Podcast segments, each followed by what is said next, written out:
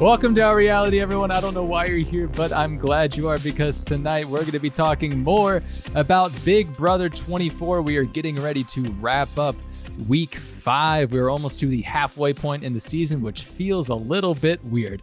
But here we are getting ready for another eviction tomorrow night. We're going to talk about Sunday's episode, Wednesday's episode. We're going to talk about some feed action, what we can anyway, just leading up to tomorrow, getting everyone ready. So welcome, everyone. We are live. If you are in the chat, welcome, welcome. If you're not watching us live, welcome anyway. And if you're listening on audio only, hello out there.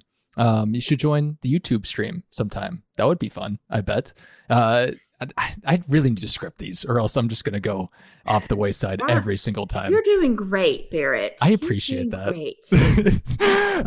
My name is Barrett, everyone. Welcome. If you were here for the first time, I am joined, as always, by the lovely Roxy Hotman, Zach Perez, and Nick Citi. Nick, I'm going to go to you first. So we both love showmances, right? Oh, boy. Yes. So I just want to know, since we both love showmances, we had a segment in tonight's episode where it looked like we were going to get our first ever Taylor and Joseph showmance. Jailer. Is that what we're deciding on? Because I don't like that. She doesn't like it. Taylor does not like it, though. She's already said. Oh, really? She hopes it. No, she said, I hope let's just call it Tofif. It's Jailer's better. Yeah. Okay, well, let me finish the question, Nick. Were you also caught off guard when what looked like the Taylor segment turned into a Lay's segment? How did you feel about that? It made me hungry, and I literally went downstairs and got my bag of plain Lay's during the commercial break. But, I was honestly like, oh, we're really going to get this right now. Like, this is like, it's real. This is canon, air quotes. And then she said that she was madly in love. And I was like, excuse me. I was like really thrown off by that. And then she pulls out the friggin' bag of Lay's. I was like, wow, they really got me. Like, I was like all in. And then I was like, oh, never mind. On top of that, though, Nick, do you think that they're also going to run this into the ground? Because I get the sense between that and the end of the episode where we had Taylor being like, it's salty and crunchy Lay's. She said, I don't remember the reference that she was talking about with Daniel, but she said something again and she had the Lay's and they did the whole crunch thing. And I'm like, oh, no, is this going to be new every episode? It goes great with leftovers. Lay's go great with leftovers. It's like a BB house. A little crunchy and a little salty. I don't know. I bet you her comic book hero is going to be like Lady Lay's or some stupid thing like that. Lady Lay's. Like holding a bag of chips in it. I guarantee you this is not going to go away. She puts put the crunch on you or something. It'd be something so stupid like that. Layler. Which one works? We'll figure it out. Can I just say something about that edit though, really quickly? Yeah. Big Brother has a tendency to do the old bait and switch. They do it all the time, where it's like where they pretend like somebody was gonna win, and then they don't, right? Or they fall, like they build up to it, that sort of thing. This is the first time that Big Brother has ever made me go, oh, they're going to do that. And then go, seriously? They got me on that one. They got me. For the first time ever. It's worked. Yes. For the first time. And because everyone is talking about it, I'm certain all over every platform, they're probably like, oh my gosh, Big Brother's going to take this as a sign. They're going to be like, my God, we're geniuses. They all love it. So I fully expect every showman, this is what they're going to do. This is more what they're going to do. Roxy, let me play the club. I'm sorry. No, I was talking. You interrupted me. Idiot, but I just couldn't help myself. I'm completely head over heels in love with potato chips. I totally did interrupt you. I'm sorry. Don't you bitch at me about that, Someone Barrett. Has to. Shut up, Zach. Nobody talked to you. I just feel so comfortable interrupting you now after, 6 years of doing this. I'm sorry. You go right ahead. No, you go right ahead. It doesn't faze me one bit. Nothing does. I know it doesn't. Okay, we'll talk. We may talk more about that later. So I got to get to everyone. All these questions. No. Well, Zach, I guess you're going to get the next question. Zach, we now have confirmation that the Bestie Festy twist is going to be ending tomorrow night, as well as we're going to have an endurance wall comp. Are you excited to see everyone finally playing on their own after 3 weeks of this twist? Yes. Well, of course, there's going to be like 1 week of regular game, I feel like, and then there's going to be new twists or some type of power added somehow, some way. But yeah, but you know, Jasmine's still going to have her bestie outside of the house here on the channel too. So, I mean, Roxy's ready to pair up with her. So. That's right. That's totally right. Yeah, we'll have even more thoughts about the Bestie Festy twist as well. Roxy, it's time. Yes. For your am I needed? Yes. What? Yeah, you're always needed.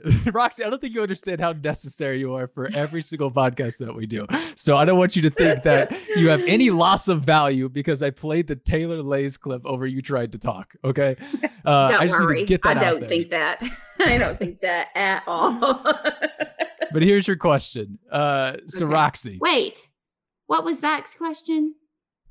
We're talking about Bestie Festy ending tomorrow. Oh, I have something I want to say about that. How many weeks was it? Was it three? CBS listened to me. This is proof that CBS watches our podcast. CBS, don't be shy. Just call me. We can work things out. Okay, Go ahead. No, you're good.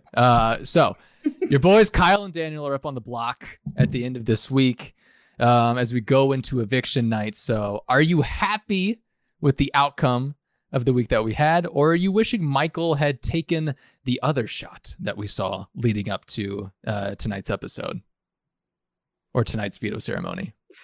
No. It doesn't matter to me. I mean, any of them could have been, they could have had the three left on the block. They could have had the two that are on the block now, and it wouldn't have made any difference to me one way or another because it would have been Terrence or Daniel, and I don't give a shit about either one of them. So, who cares? I mean, they may have taken a shot at Monty or Joseph, which I wouldn't love. From Michael's perspective, I think it would have been fine if he would have left the three on the block and oops, one of the others went home. I don't think it would be ideal for his game right now. I think next week is the week for him to have made. Like, he should have been HOH next week, not this week, if he wanted to make that move. This week, numbers-wise, that's not the week for him to do that. But anyway, long story short, I don't care who's on the block. Fair enough. I'd be happy if Kyle went home, but, you know, that's just me and the rest of America. Well, we know that. If you watched our podcast on Saturday, you definitely would know that. But Nick and Zach, I'm going to kind of take this into our first point of discussion. The big thing in tonight's episode was, you know, Daniel and Terrence and Jasmine and Indy and Alyssa's big plan to get Michael not to use the veto. They're going to evict Monty. They're all super hyped about it. If you've watched the feeds, you know how excited they were. And they thought it was like a for sure thing. They thought, okay, Michael's not using the veto. We're getting Monty out. We're playing the game. Terrence was actually excited about playing the game for the very first time.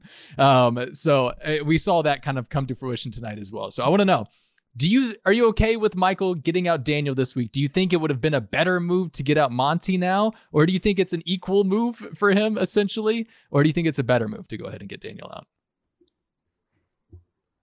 I mean, do you want to go first? Yeah. Because I have thoughts. I know. I typed it out. I need that.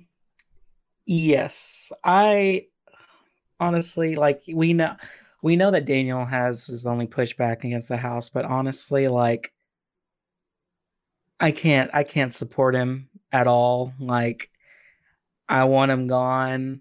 I want him fired from Las Vegas. I want the letters up big and bold. As far as gameplay, like, I just think it's too early to take out Monty. Like, you know, they were saying, oh, make this move. But like Roxy was saying, it's like logistically, there's no way, even if he kept them on the block, Terrence would have gone home. Like, he doesn't have the numbers and he doesn't have anything like that. So, I mean, he was screwed either way, I guess. So, Okay. Interesting way to put it. Nick, you got more thoughts? I do. So, I mean, I do think that it was the right move to not go for Monty this week. I do, though, think that it was very good of Michael to actually kind of want to do something like that, because it shows that he is very much kind of thinking long term. Because I don't know if we've talked about this or not, but I remember... I believe this was last week. We have heard Monty say that he would want Michael to be the first one out when it was all leftovers left, because he's like threatened by Michael's comp wins. Michael does have a lot of comp wins. Yes, we all know this. So he does need to be thinking about stuff like who is going to want me out when it becomes just the leftovers. And if he feels like Monty is one of the people he has one of the lesser relationships with, yeah, you might want to take that shot, but I do think that it was a little too early.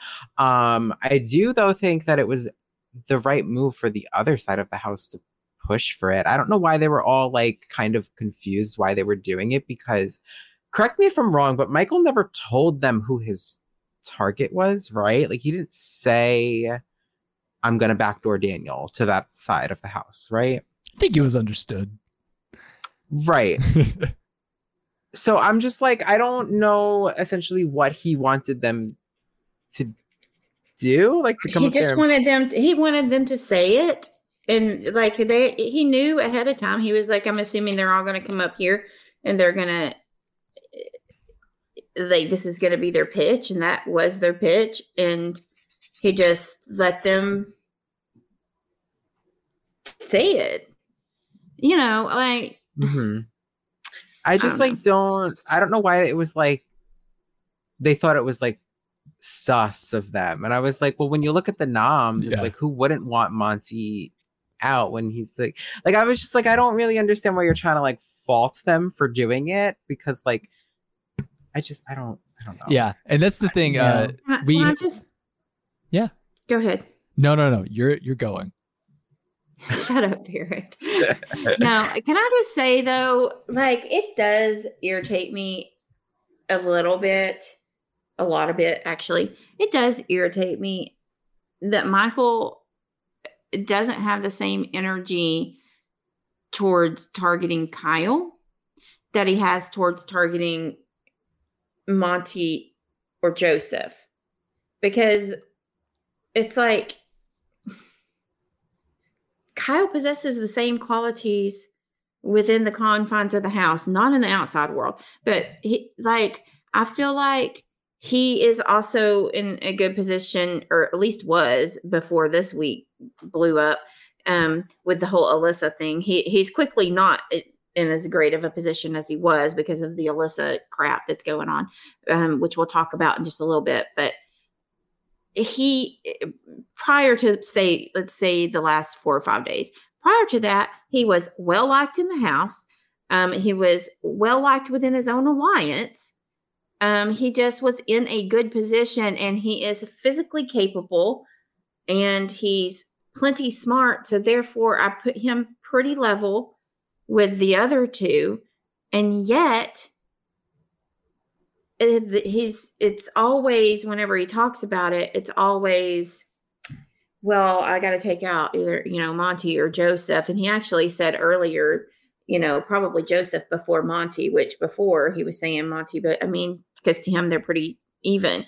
And I'm like, all right, cool. I do get it. But why don't you have the same energy towards Kyle? Everybody else I get, like, you know, you're not going to have the same energy towards them, but why are you not putting Kyle in that same box? Why are you like, oh, well, I can trust Kyle? Because the truth is, you can't trust Kyle. He's the least trustworthy one in the entire group. And if you pay attention, you should know that. Like, I feel like he should know that in the house if he pays attention to the things that people are bringing to him. Yeah, I don't know. I try not to be biased, but I hate Kyle.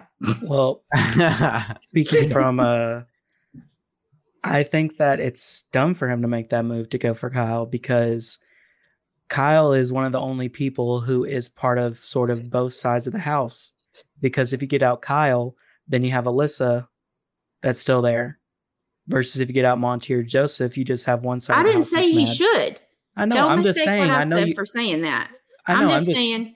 I know. It pisses me off that he's talking about one, not the other. Well, yeah, that's what I'm saying. Though it's like that's the reason. And I agree.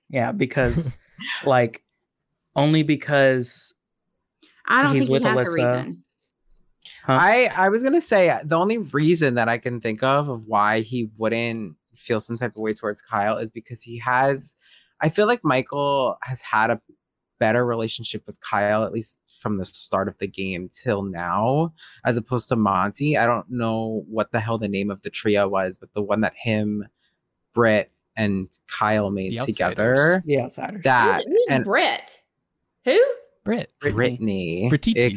I thought you said Brett. I thought you said Britt, and I'm like, who the crap? Yeah, Brett, the guy who's been in the house this whole time.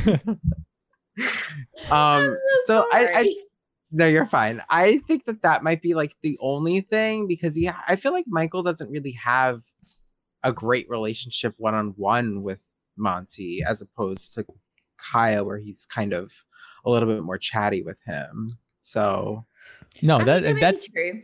That's what it nails down to me in terms of I just see Kyle talking to Michael and Brittany especially, and even Taylor all of the time, as opposed to Monty. I couldn't even tell you the last time Michael and Monty really had like a genuine one-on-one where it was them, planning out the game together.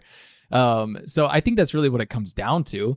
And what's I know the Michael is for that. Do you think? Why do they not? I mean, I'm not putting the blame on either one of them. I'm just saying, why do you think that they don't have that same level of communication? I mean, because I'm not like looking for anything. I'm genuinely asking. Well, in my mind, I just see Kyle and Michael having that pre-Leftovers connection as opposed to him and Monty. Like there just wasn't the same kind of connections going into when they finally made the Leftovers. That's really kind of how I think of it.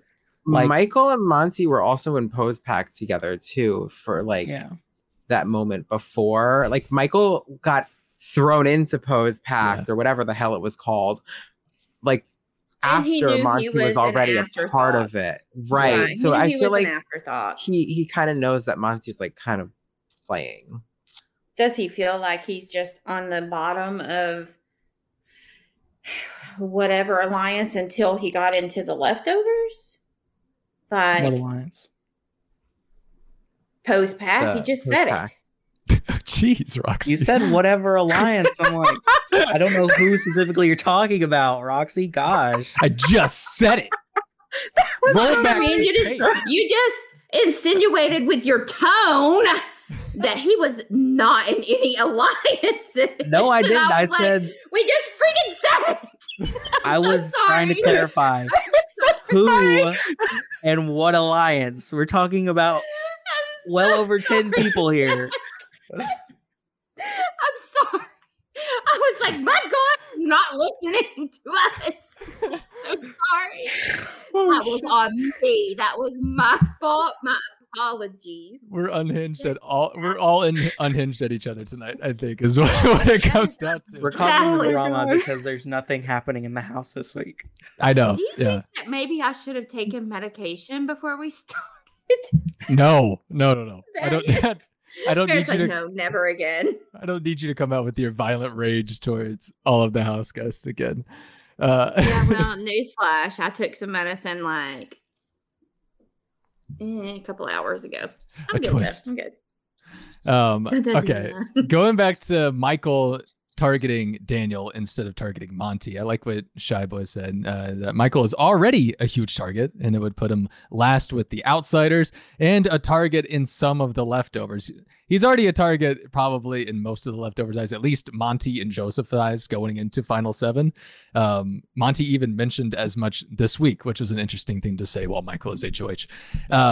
If you're Michael, you're already winning everything. Daniel is also going to come after you. Let's not get this wrong. Daniel is not going to abide by some weird deal that they made, especially with the Bestie Festy twist ending. Say Daniel stays and one HOH. Monty and Michael will go on the block. That. Well, no. Well, half of that is going to be true. Daniel's still going to go home tomorrow. I will say that. But if Daniel won HOH, it would immediately be Michael and Monty on the block. And I think Michael knows this as much. And I think he even mentioned that today. So he is aware of all of this. And I don't think getting Daniel out is a bad move for him necessarily, especially when you have a 7-person alliance that you need to save face with a little bit and at least have that, you know, information stored with Monty or something that you can call back to if Monty wins HOH in the next couple of weeks. Like, hey, everyone wanted me to get you out, but I didn't do it. Remember that? Yeah. I also understand Michael's like semi-selfishness in this when everyone's coming up to him and he's saying, I'm not doing your dirty work for you. Because what he's essentially saying is like, I'm not going to make this move so you can claim that you did it later. Like, I would want to do this move if it was me making the decision. Terrence. Exactly. Like, I don't want to sit in a final two and you tell me that I didn't make this move. You know, I want to say that I did it. So I understood him from that perspective too. It's not a bad move. It's a boring week though. I'll tell you that. It's not a bad move at all. And it is a boring week. That's true. It's not a bad move. I mean, all things considered, I think it was probably from Michael's perspective, his best move. I don't care one iota who goes home. It doesn't matter to me. I don't have, because nobody that I love is in jeopardy this week. So I could care, you know, about, I don't know. I just don't care. Less, and so. And Mickey week. I don't know. Jack and Mickey, whenever they were both on the block. Oh, yeah. Yes. Jack and Mickey, yes, sorry. Exactly like that. That was exactly my thoughts. Yeah. Either one. Whoever you decide to kick out, that's fine. I think. Go ahead. Please, Zach. Because I owe you a lot of apologies. Okay. Yeah, you do. I just think that it was the convenience store missed a huge blunder of they really didn't. They reached out a lot to Michael. I understand that he's a HOH and everything, but like, I feel like their way into actually getting the veto used would have been Brittany. Like, used the right way. What is the convenience store? Is that an alliance? Yes, Roxy. Well, I mean, kind of not. It depends on how you look at it. Michael, that is what Michael has decided to call the other 5 people in the house right now that are not in the leftovers. So Terrence, Daniel, Indy, Jasmine, Alyssa. Because they only do what's convenient for them. Yeah, they only come to you when it's convenient for them. Which is weird to me because like don't all alliances just do what's convenient for them? Doesn't everyone only do what's convenient for them? Aren't we in all? That's not necessarily true. Sometimes people do what's not convenient because it's the best move. True. Yeah, the committee played that a lot last year. The committee played for Cody to win, so. Yeah. So did Nicole. Okay. Well, that was stupid, but yes, we saw it last year in 23 where they definitely sent home people that they liked and did not want to, but they did it because it wasn't convenient. It was the best move for them to make it to the end. So stick that in your pot and smoke it, Michael, with your convenience store. Do you think I don't know why you're coming after Michael though. I'm coming after everybody today. Yeah. I might need a taco. Maybe I'm not hungry. Even Zach is safe, apparently.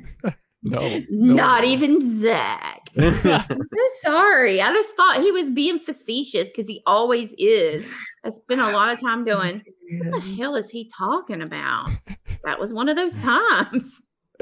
You just plot before. Listen, I can't keep up. I don't know what's happening. And you can quote me on two sides of the house. Yeah. Let's talk a little bit more about tonight's episode, because the story of the episode, and it was only really shown in the course of like 3 segments, was am I going to put up Monty, or am I going to keep Monty on the block along with Terrence and Joseph, or am I going to take all 3 of these veto medallions, which is ridiculous to look at, and, put them all on them and put up Kyle and Daniel. And that really only took up about 10 minutes of the episode, because again, we had it's like a Oprah Christmas special, and you get a veto, like that. No, it really was the shimmering, like, and leading up to the ceremony, the shimmering vetoes that are all just stacked on top of each other. I'm like, gosh, what are we doing? Blinding. I know. But that only took about 10 minutes because we had other segments filled with the Muffin Gate Part 2. We got Muffin Gate Part 1 on Sunday's episode, which was fine, I guess. We saw Jasmine. I love the behind the couch, though. Yeah, that happened on Thursday afternoon, right?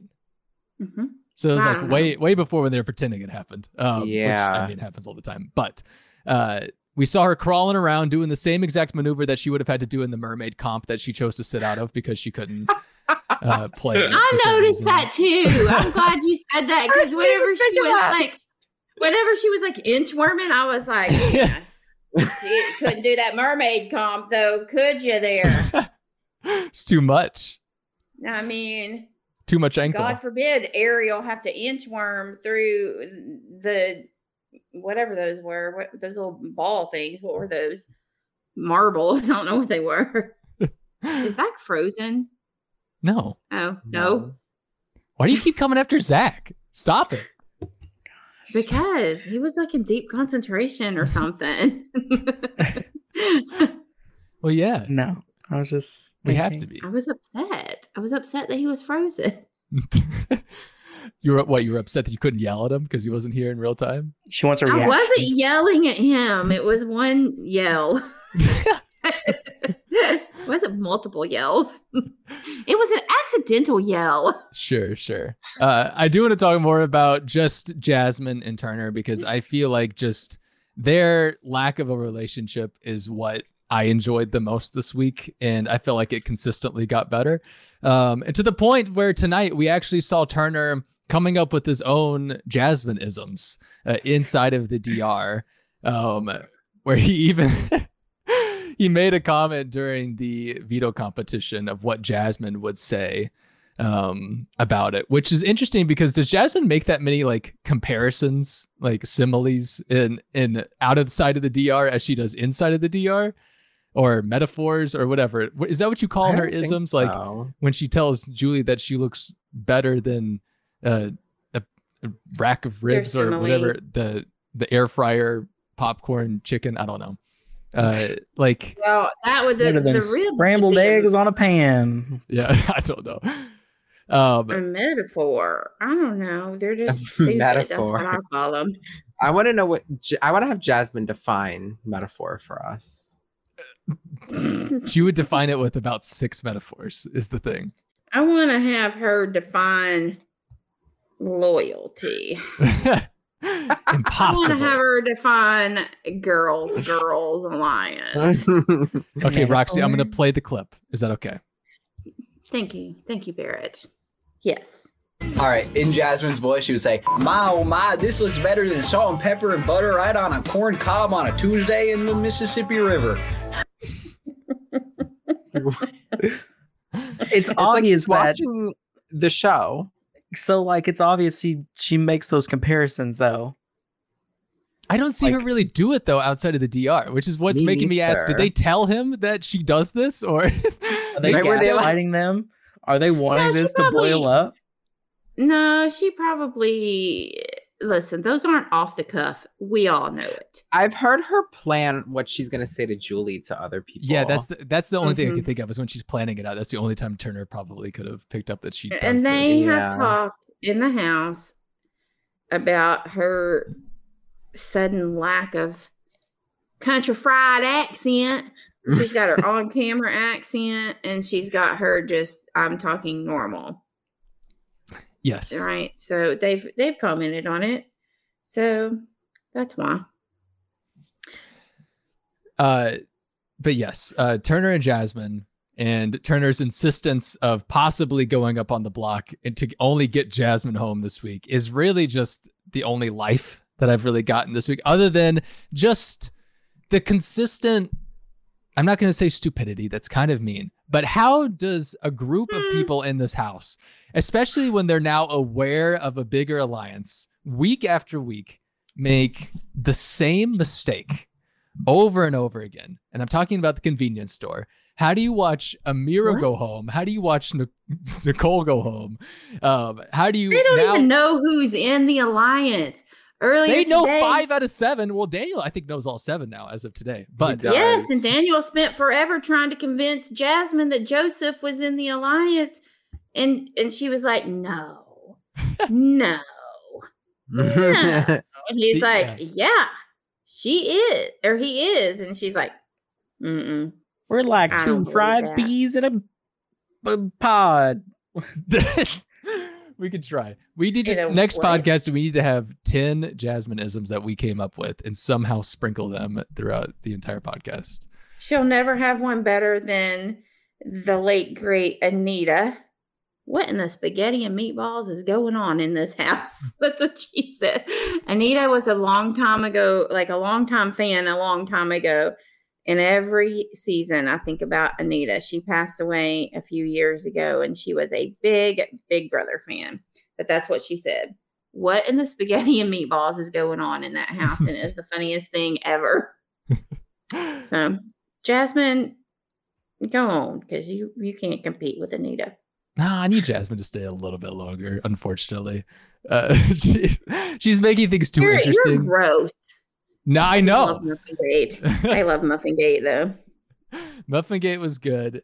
I mean, I don't feel like as weird about Daniel going, even though he's been the only one to start fights this season.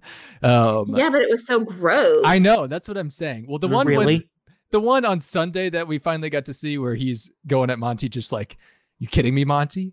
What, like, you can't split the check, everyone. Play your own game. It just being a baby. Like, I like that. I like that a lot more than his last blow up, which was, and that's me being nice is not expanding on the, but I think there will be a lack of Daniel and his babiness and just lack of understand or his sore loserness, if that is a way I can describe it, of just everyone here just needs to play the game, and I'm the only one here playing. Everyone else is just doing. I don't know what he thinks everyone else is doing. Right. Clearly, like, they're also playing the game harder than you, Daniel. Right. Who are they following? Because you don't know. Like, you don't know what's going on. So how could you sit here and be blindsided and then say that everyone else is playing the game isn't playing the game except you? What? It's the definition of a sore loser. Yeah, that's why you're blindsided every week. I think he's just mad just because he hasn't been invited to any big alliances yet. And also 10 years, excuse me, you've been working to get on the show for 10 years. Okay, yeah, since when?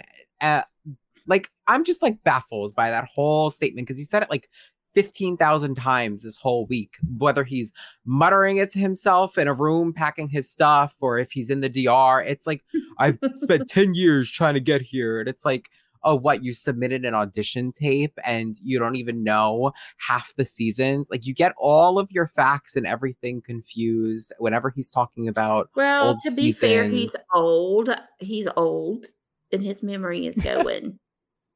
But he's a fake fan. I'm just kidding. Is what I'm trying to say. He's a fake everything. Everything about him is performative. He's an imposter as a living. True. Like, come on. Like, his reaction that's actually funny. Really good. Good point, Nick. I also liked your Daniel voice impression.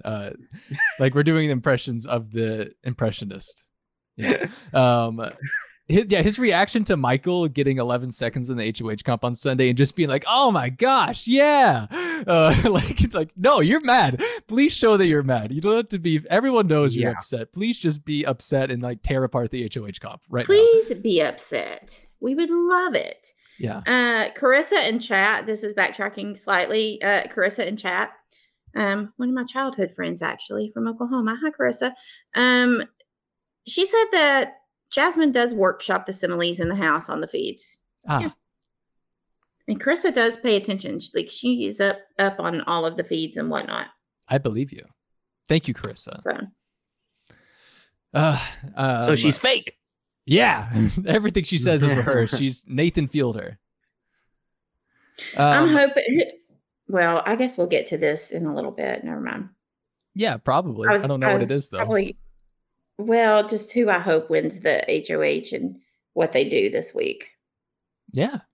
I'm trying to wrap up the point that we were just making, but I also don't remember how I started it. So we're talking about the convenience store messing up over and over and over again. And they messed up again this week. Literally just watching them on the feeds, watching Jasmine and Daniel and Terrence just so excited. Just, you know, because the masterminds. They're playing the game. The Terrence thinks that he is a master manipulator. He actually used those words to describe himself. Manipulating what? I don't know, DJ Showtime. Oh my God. I got so irritated with him on the episode tonight. It like, okay, Paul, stop saying your boy to us because you are not our boy. We all hate you. Shut up, DJ Showtime.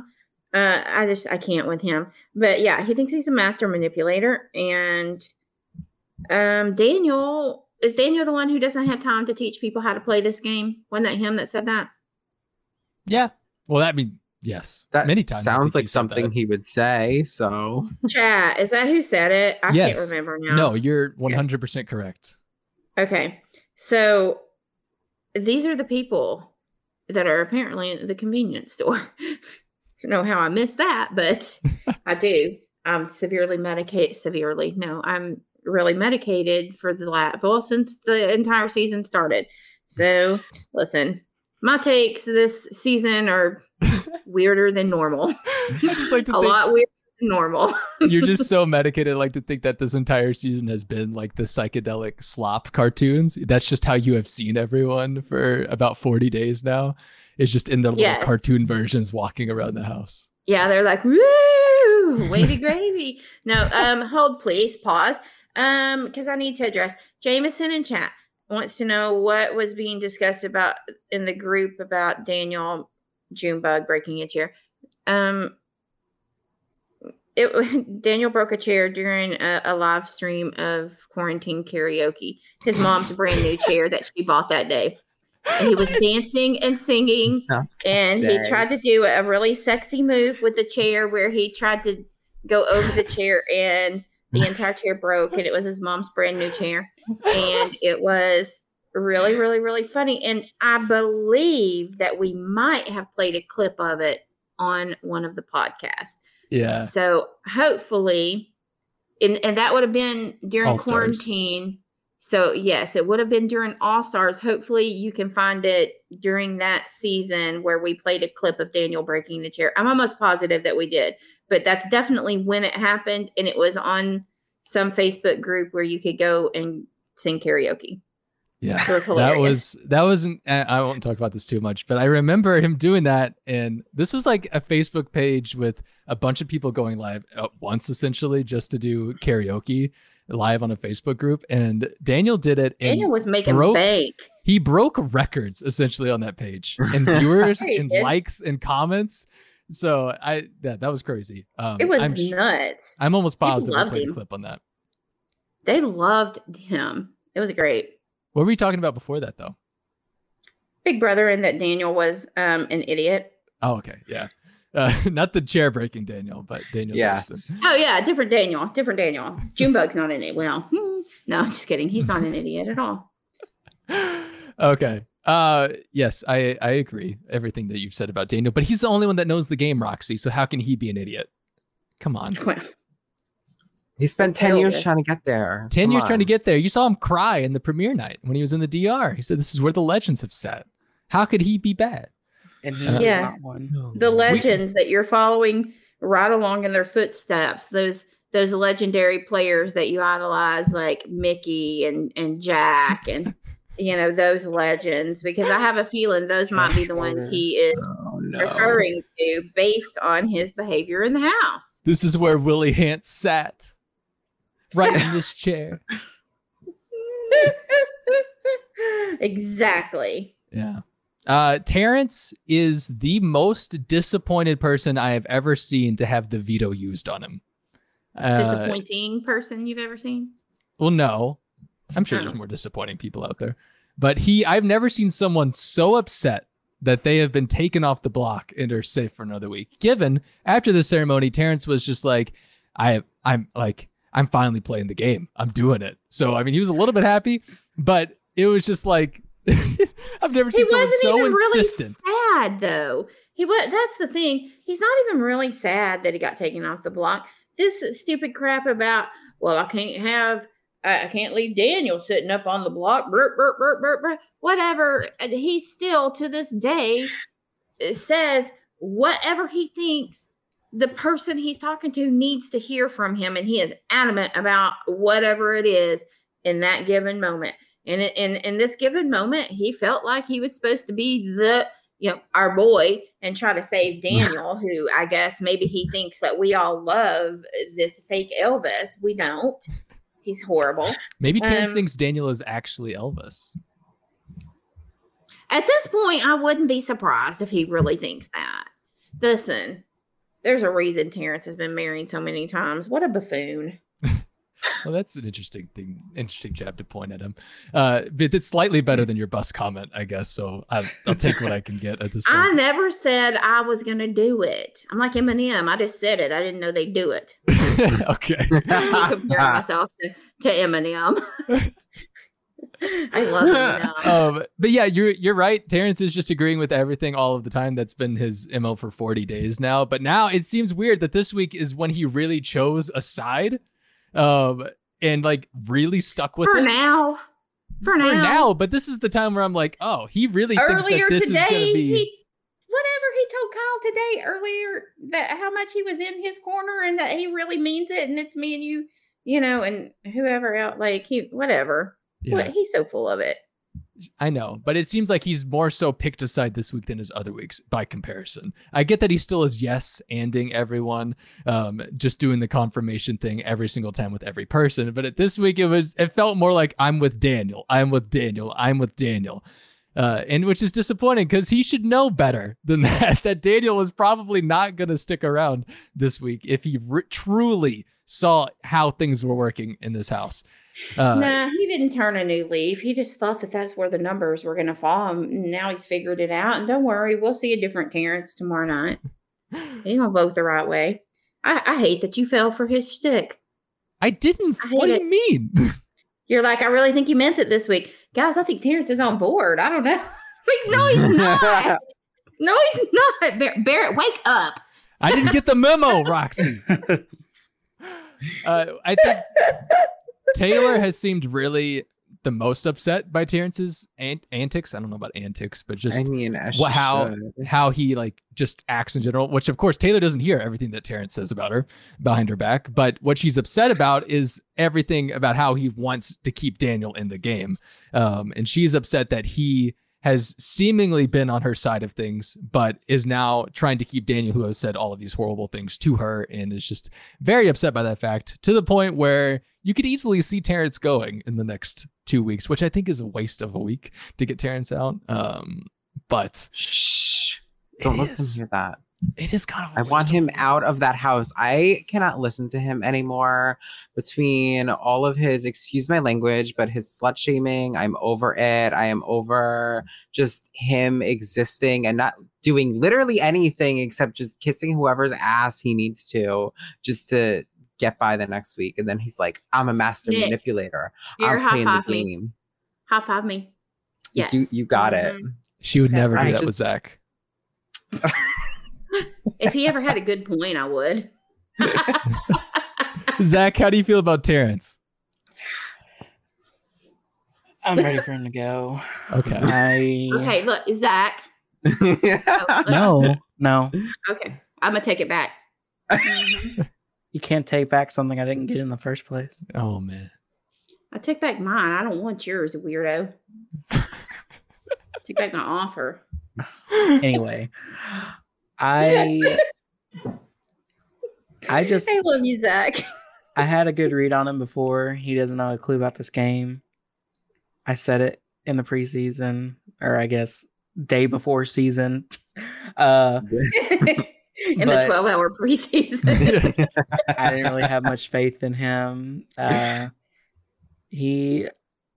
They usually mention in the video, the episode before the last person before jury starts. And I'm surprised they haven't said it yet. It's kind of weird. But I hope he's not in jury, is basically what I'm saying. And that's why do you think they haven't said that? Like, they haven't mentioned it.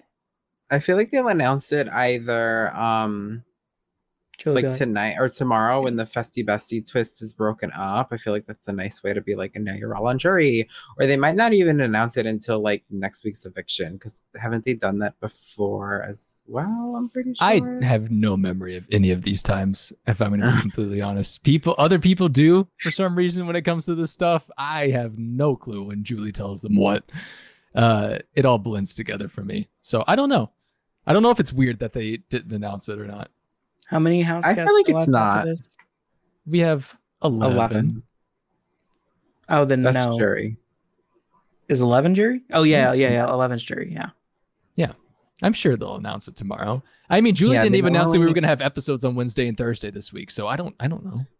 Yeah, and that's unlike her, but... Is this an imposter? I don't know. Is this really a chin bot? Could be. It's the Nicole coming out of her. Whoa. Nicole Chin Moonves. Oh my God. Carissa said that she heard that Daniel was looking for a veto today. He was. Yes. He was. He's looking for specifically a diamond power of veto. He was. What do you think this is? Sequester? Yeah, exactly. Like, what? Well, are you on Survivor? Like, I was thinking Survivor, and I'm surprised that you threw out the sequester. I've seen 2 or 3 seasons, I think. You've seen 2, 3 seasons, Roxy? I think there's only 3 seasons, right? There's 4. Oh, there's 4. Yeah. The first one doesn't count. Yes, it does. I liked it. Sure. But yeah, this was in the midst of their conversation, Daniel and Terrence's conversation about Turner being America's player, which, I mean, as the weeks have gone on, you could probably guess that, yeah, if there's anybody that's America's player, it's going to be Turner. But it was in the midst of this conversation that Daniel decided to search for a veto because, in his mind, the Bestie Festy twist just existing by itself is really lame. And I'm kind of paraphrasing his words. But he should know, as a fan of this show who's been applying for 10 years to get on, that the twists are always lame. So, of course, that's the only thing that it is. But no, he had to keep searching for a veto. Oh, he's an idiot. Yeah, he is an idiot. Yeah, Nick, I'm glad that I have you on this podcast because it's me and you. It is me and you. Should we talk about Otev? The stage. Yes, because I have something to say about Otev. Why a roach? Number one, like you couldn't think of anything other than. I was afraid to talk about this because I know I can't say the word sauce without just hearing his echoing, sing-songy voice in the background. The point I want to make though. Brittany did not win that veto. She was literally the first one out, so she did not win. That is all I have to say. She won a knee injury that didn't even get aired, is what happened, really. You are correct. She didn't have stitches. Didn't she have stitches? I can't believe they didn't show that. Yeah. She did. But she didn't win that veto. Just saying. Wow. She did not. Nick, you just used your whole time just to talk about Brittany. Come on. Nick, you're better than that. It needs to be said. I still don't understand the Brittany hate that much. But I don't trust her.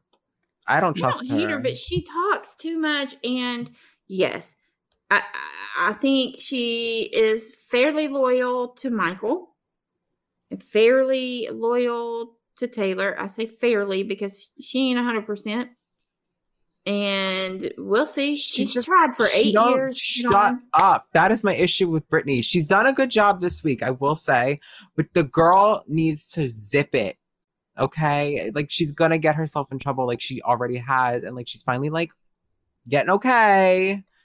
So she's just because they got rid of the people that were pissed off at her about it. See, that she's pissed off. Yes. This doesn't... Waterproof... What does that even mean? Waterproof matches. What do you mean? Waterproof matches. You've never the match gets wet. You can still Do the fire. Yeah. That's the slogan. Yeah, the official slogan. Yeah. I don't understand. What do you say? You don't know what waterproof matches are? Are they? Is that what you're saying? Yes. Is that even?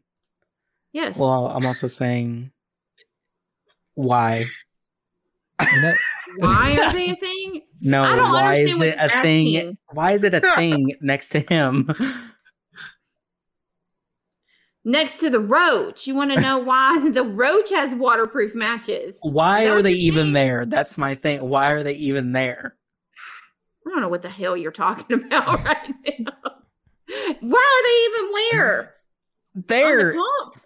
Yeah. What are we talking about? I don't know. I don't know. Am I medicated? What? You are, but okay. Why you're wondering why in the world waterproof matches are part of the decor surrounding Otev? That's your question. Why are there stamps there too? Stamps? You see those stamps? Underneath? Yeah, the stereos aren't the sewer. Stamps? All kinds of stuff gets flushed down there. Yeah, look, that's tin. Isn't that tin foil on the right side? Mm-hmm. Yeah. What even is this? Do they just go back to Target and just like? I think they're trying to make the roach to scale, however they can, and they're just like, "What are things roach sized?" Oh. But speakers like sauce. That would not exactly be. Yeah, I don't know. I really don't know. I feel like we're honing in on the wrong thing here. I guess I'll go back to our regular. Look, I just thought he didn't know what waterproof matches were or why they exist in the world. I did not understand what he was asking. You say I'm that now at the beginning. I'm just trying to get clarification. Okay. I know. One thing I really did appreciate about the Otev comp was that they didn't have 7 people all saying the same exact sauce when they came back to their boards. They did it all together. They did it all together, and I appreciated that so much. Yes, I totally agree. But of course, we see Brittany go out first. They didn't air her near injury that led to stitches, which this was a kind of a violent Otev at times where we had Joseph specifically getting that just blast to the face. We saw Terrence getting the blast to the face in that last round as well. Not hard enough. Sorry. And so, of course, we come down to Terrence and Michael, where Terrence says, "You got to win this. You got to win this, Michael. I'll talk to you later, but you got to win it." And Michael, I think, probably would have won anyway. Just kept seeing how everyone's reacted to him grabbing the last piece quick enough and getting up the ramp. But should he have thrown it? Should he have thrown it to Terrence? Yeah. That would have been, I kind of would have wished, did we see 2 people trying to throw it? What did we see last year in Otev? Because we had multiple people trying to throw it, didn't we? Because there was the multiple vetoes in place, and Kylan was like trying to throw it to get the second veto. There was a lot of stuff going on. Doesn't matter. This is this season. But it would have been interesting to see Michael and Terrence both try to equally throw the competition. I kind of would have seen that. So if Terrence would have won, obviously Monty and Joseph would have wanted to use the veto, but Michael would have forced their hand, or at least Terrence's hand in that case. But I don't know. Listen. If Michael would have thrown it to Terrence, Terrence would have used that veto too. You think he's not going to give me a break and be like, well, I mean, it would be stupid of me not to use it. Like, he would have used it. But even if he didn't, then Monty or Joseph would have. Exactly. Well, and that's kind of the issue that I have with this episode. That's why Michael shouldn't have won it. Well, yeah, but I know there's such a... He wasn't going to make the move. This veto didn't matter. No, it didn't. That's what I'm trying to get at. This whole week has been kind of pointless in a large way. And not kind of pointless. It has been entirely pointless. And it is why I am ready for this twist to be over. Because... Even if Daniel won, Kyle would have still used it. That's the thing, Zach. That is the thing that we're trying to get around. Yeah. This twist is broken, and we're just I feel like we're not talking about this enough because it's the people that we like that are in power, or at least some people that we like that are in this alliance that are in power. And so we're not talking about it enough, where if it was the flip side of things, we would be talking about how terrible this season is and we would want it to be over. But since it's because we're getting out of the people, or we're getting out the people that we don't like, we are commending everything that's been happening, even though. No, we're not. I hate this twist. You should this say it more, Roxy. How much more do I have to give me a quota, because I can meet it. Jameson? Because I feel like I've said it. Jameson can count. I've lectured CBS that I'm over it, and this is as long as that they can do it, and they listen. Thank God. They know what's good for them. They don't want on my bad side. That's that. No, I'm just kidding. You're on my good side. If you truly are a fan of this game and you want to appreciate this game, then you should also be okay with the other side of the house, in this case, the convenience store, having a chance instead of them coming up with this big plan all for nothing, because no way that they could have ever had this work out was going to happen. No matter the scenario, the Jose scenarios, there was no Jose scenario for the convenience store, which is really dumb. Scenario and when Jose thought there was. You are correct. So I don't know. There's only one scenario, the scenario that Nicole made to get him to go home. Yeah. So needless to say, I am excited for this twist to be over, because I am tired of competitions happening where I have to be like, I hate this twist. Sorry. Yeah, you said it. Yeah, thanks, Roxy. Thanks for backing me up. Welcome.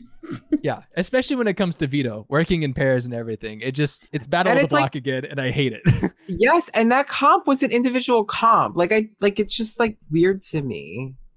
I don't. Yeah, that they had Vito when they were still in the middle of the twist. Is that what you're talking about? Yeah, well, the Otev to me is that was an individual competition. Individual comp, yeah.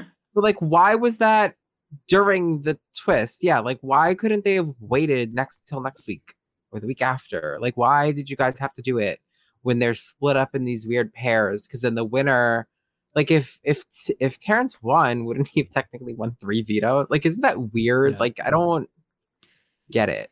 That means Michael's won. He's won 4 vetoes. So no, he's won. Add 2 more. Hmm? He's won 6 vetoes. How so? Because he used 3 vetoes today, technically. Well, no. Oh, no, never mind. He has 7. Is that what you're saying right now? Yeah. I mean, you're not right, but you're also right, I guess. Because he won one of the... Well, he won 2 vetoes. Well, they showed 3 vetoes for a reason, Roxy. We have to count all. I don't care. You only won the competition. There's only one competition to win it. Yeah. So is that how y'all are counting Terrence's veto? We're just given the option, Roxy. It's okay. Yeah, but I'm taking that option off the table. We're not saying that. But what if you won a veto from a vending machine and you won a veto from a comp? Mm. You would count both of the vetoes. I think that is a skewed thing to claim, because you didn't win jack. And I don't like the way this conversation is going. I was getting ready to put us back in the boxes. Yeah. Let everyone else figure it out. Why? I'm not even arguing with Zach. I'm agreeing with him. I'm going to put yourself in that box, Barrett. I'm going to have dramatic... I don't know why.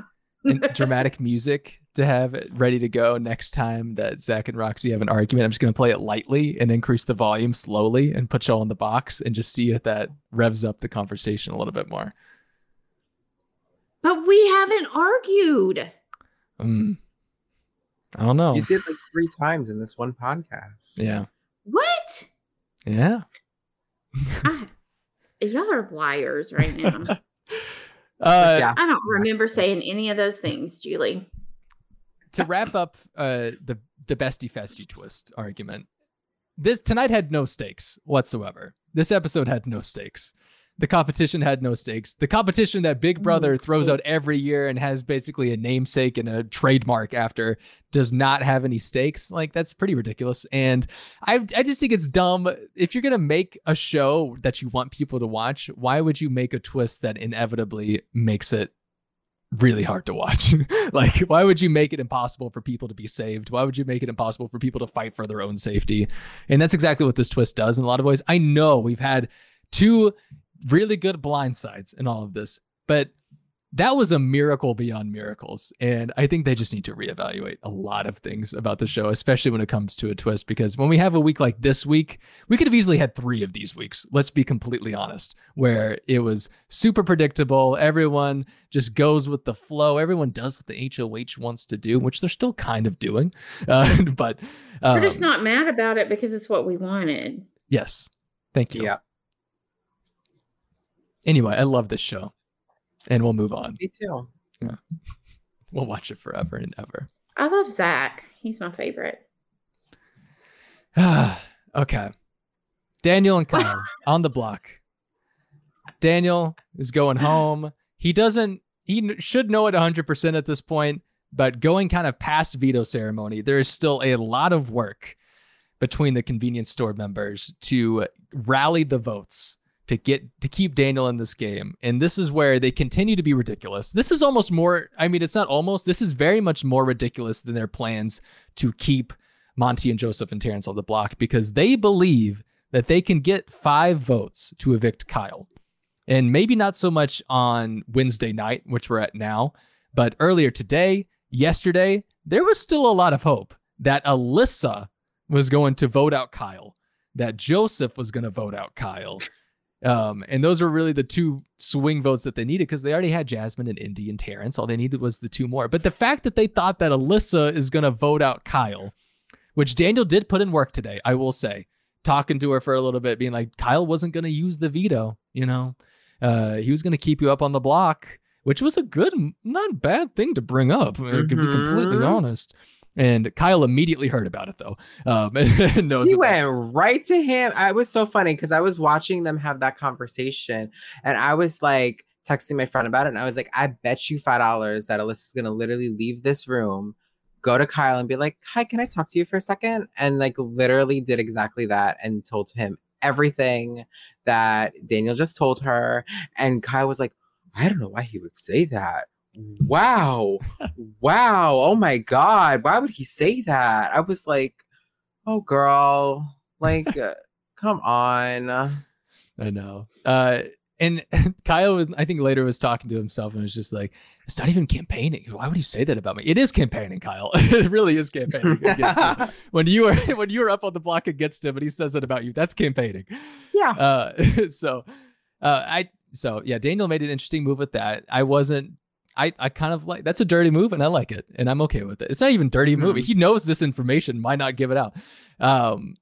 Let's see what else happened today. So I think the big thing that happened in the last couple of days that people love to talk about was just Joseph's spying.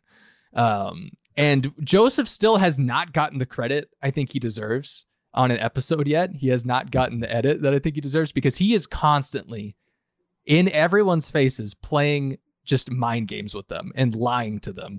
And it is so entertaining and everyone believes he is with them. It's like what Terrence, I think, wants to do. Like if Terrence had any sort of just game mind, Joseph is playing that kind of game. Also, if Terrence was just a nicer person in general, I think. It's because everyone likes Joseph. Everyone thinks that Joseph is with them, especially Jasmine. Like, this is kind of similar to what was happening with Kyle last week with Daniel and Nicole. Just be like, no, you got to wake up, Kyle. Don't you see what's happening? Of course, there's a bigger alliance. They're kind of doing that with Joseph this week, where Jasmine is like, yeah, don't you see this? Are you kidding me, Joseph? Of course, those 5 are together and only those 5 and no more than those 5 people of Michael and Brittany and Monty and who are the other 2 people? I've already forgotten. I don't care anymore. Turner and Taylor. There you go. Can't think of 5 people's names when I'm in the middle of a rant. But it's been so entertaining watching Joseph this week. And I want to know your thoughts just on Joseph in general and how you view him in this game. Honestly, nice. Joseph, that's my thoughts on Joseph. Honestly, it's very weird. Joseph's kind of like just there to me. I don't really have any strong feelings of I dislike Joseph or I really like Joseph. He's kind of just like there. And I do think that he is my main winner pick at the moment, because when you think about it, Joseph's got a great social game. As we just said, everyone thinks that he's with them. He obviously can win competitions. I feel like he's just not needed to yet, so he hasn't gone to his full potential. Because he's smart and he's strong, so he could definitely like win whatever he needs to when need be. And if I'm being honest too, this is kind of controversial, but I think that the Pound is very loyal to each other and not to the Leftovers. And I feel like people keep forgetting that the Pound is in the Leftovers and that there is 4 Pound members. And then there is Michael, Brittany, and Taylor. And so in my opinion, Turner, and there's also a twosome within the Pound also. Right. And I feel like the Pound is very much like the Pound to the end, not the Leftovers to the end. And in my opinion, when they get to the 7, they're going to kick those 3 out and we're going to be left with the 4 Pound members. Yeah. Possibly. That's not the first time we've seen that play out anyway. Right. Which Michael has brought up before too. He's brought up that towards the end of the game, everything gets more physical as they go on, which is an interesting thing to say when Michael has won 5 competitions, I know. But they do, and I'm glad that he brought that up to the other 3 in the Leftovers, because he knows just how close those guys are, especially Monty and Joseph. And so just having that in people's heads this week, again, is probably not the right time to make a shot at any of them. But in the next couple weeks, especially when Bestie Festy ends, I mean, the temptation is going to be there. The den of temptation is going to be there for everyone. And I don't know, B. I kind of hope they start taking action before they get to 7. I don't think they should wait to get to 7. And I don't think they're going to. I think that Joseph is, out of all of the Pounds, I mean, Kyle, like hit or miss. I think that Joseph is the better player between all of them. Mm-hmm. Like, when have you once seen Monty like talk with game with anyone? No, you don't see Monty do it often. You see Joseph do it all the time. Oh well, yeah, but I'm talking about dealing with people with outside of his alliance, like what we were talking about with When does Monty talk with Michael about game? Right. Versus Joseph, like he's having one-on-ones, he's talking with people, which I feel like is kind of a bad thing too. If someone catches on quickly, I don't know if anyone will. They will probably at the end of this week, but it's Joseph. How can you be mad at Joseph ever? Is the thing. Oh, it's Joseph. He's just talking with someone about something. They kind of even set themselves up for failure when they're like, Joseph, you got to go up into the HOH room and spy on them for us. When he's talking to Jasmine and Terrence, and they're going through all of their plans in their head. And they're like, we know it's these 5 people that are together, and it's only those 5. We're going to call them the house.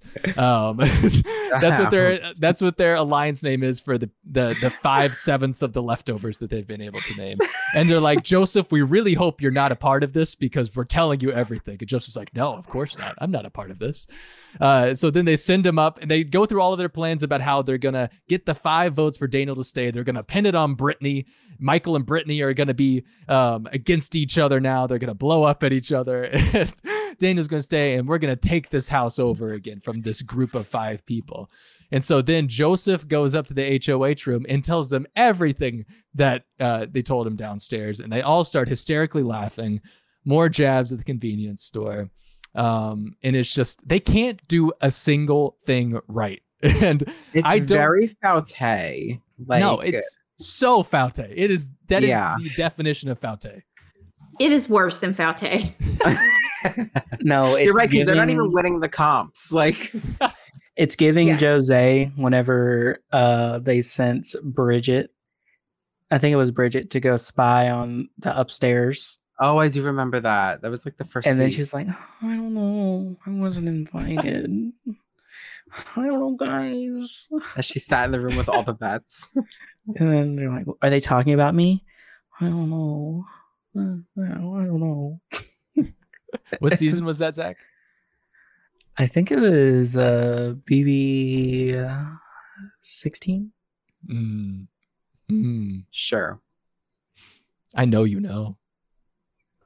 Don't you lie to me. I know you know. Why would I lie? Okay. Why would I lie? I don't. What's the next thing that we can talk about? Nick, did we get your thoughts out about everything? Yeah, we did. Okay. Wait, didn't you have something to talk about guys and girls being friends? Oh, yeah. I did not, but... We were not going to have 5 hours of this conversation like they had on the feeds. I think that guys and girls can be friends. Hot take, apparently, in that backyard. Apparently. I don't know. Not surprising at all that Daniel and Alyssa were the only two that really disagreed with that, or the most disagreed. Someone was having a moment, okay? Yeah, looking at Kyle, I'm like, we're not friends. Exactly. Yeah, okay. I wouldn't want to be Kyle's friend either. Come on. Nick, I am going to go to you for this now. So since you are such a fan of Alyssa, and we're a fan of showmances, so I think we should talk about the showmance that is... Stop saying that. Why? You're so funny. You're not a fan of showmances. What are you talking about? He loves Brinchel. I do. I talk about them all the time. But Nick, since we're the fans of showmances here, let's talk a little bit about Lyle or Calissa. I prefer Lyle because it's gross. You have any new thoughts on how things have transpired in the house for Lyle this week? I still don't like Kyle. I think that he doesn't... To me, Kyle is just a very sheltered boy. And Alyssa is a very not so sheltered woman. And they're very bored and very H-word, as Kyle has said 1,000 times. Yeah. And as we've seen 1,000 times. I mean, last night they were literally... on top of each other, and Kyle was asking her to get naked with him. So it was I was like, are we really about to watch all this right now? So it's a lot. I still like Alyssa. I did have a point that I was just going to say, but I totally forgot. I do think that Kyle... It's just very, like I said, sheltered and doesn't understand what the hell he's doing. Mm-hmm. Game-wise, relationship-wise, life-wise. Kyle's a mess. In the bedroom, apparently. He is a mess. That conversation with them that you pointed out when they were in the bedroom together. A lot. He said things that he just says things sometimes that I'm like, a 30-year-old should not be saying these things. Like it's baffling. Yeah. Oh, I remember. I forgot that he was that old. It's weird that Alyssa's younger than him by 6 years? Yeah, she's 24. Yeah. She is? Yeah. Oh my God. I know. I remembered my point real quick because I don't want to forget it. Okay. I just want to say that I'm tired of seeing people, excuse my language again, slut shame Alyssa on social media, because at the end of the day, she is a free ass woman and she can sleep with or do whatever the hell she wants to do. And I'm so tired of every single time I open up Twitter and there's some stupid comment about Alyssa whoring herself out to Kyle. And it's just really annoying, because then you see the total opposite with Taylor and Joseph, and everyone's like, Taylor, Joseph, we love showmances. Oh my God, they're so cute. And it's like, okay, I get it. They're two different types of showmances, but we're not going to go around and slut shame people. I'm tired of it. So yeah, that's stupid. I don't Terrence, that. Check yourself. Don't slut shame. Let people do whatever the hell they want to do. If Alyssa wants to be promiscuous, she could fucking be promiscuous because she's 24 years old and a grown ass woman. Yeah. So, I mean, we see showmances all the time, which we love again. And some of them are very in intensity, and people just, girl, also you are, you're in the BB house. Barrett's going to get from Kyle's got what you want. Promiscuous girl. Please stop singing, Zach. Please. Yeah, I don't get that. It doesn't. This showmance is not like far. It's a bit weirder than some other showmances we've seen, sure, and how they act with one another. But there's no reason to just. I mean, no, hate they're Alyssa both for right. And Kyle, well, I mean, Kyle, you can say. I mean, if girl, Kyle's the one that's saying a whole lot more. Yeah, Eddie makes a good point. If you're going to say anything about Alyssa, talk about how much info that she spills to Kyle constantly about everything. Right. You can do that. Talk about that all the hell you want. I don't care because I know it's stupid and she's being stupid. But are people talking about this like on social media? I don't personally know because I don't really look at all of it. Yes, sir. Yeah. I know what Terrence said. I know what Terrence said in the house, and that pissed me off because yes, but she right, and that comment is like really gross and disgusting. And then when you open up Twitter and you see people making similar comments like that towards other people, it's such a double standard where it's like, okay, so it's wrong for Terrence to do it, but you could say it about somebody else. And like, I just am like, that's so not like okay. Well, and then I've seen a lot of people. Twitter. It is. I've seen a lot of people using slurs about Michael this week too, and I'm just like, this is like on Twitter, not in the house, obviously. And it's just very much like you're acting like the behavior that you've been so against the whole season on the show. Yeah. So I don't understand how two wrongs make a right here because they don't. I think it's like, funny. That's not okay. I think it's funny just because you know they're basically. Reverse Terrence, like their Terrence is like, you know, saying slut shaming Taylor, but praising Alyssa, and then the BB Twitter is like doing the reversal. And I mean, it's gross either way. I mean, I mean, Alyssa's there. I kind of put her in like the tier of like.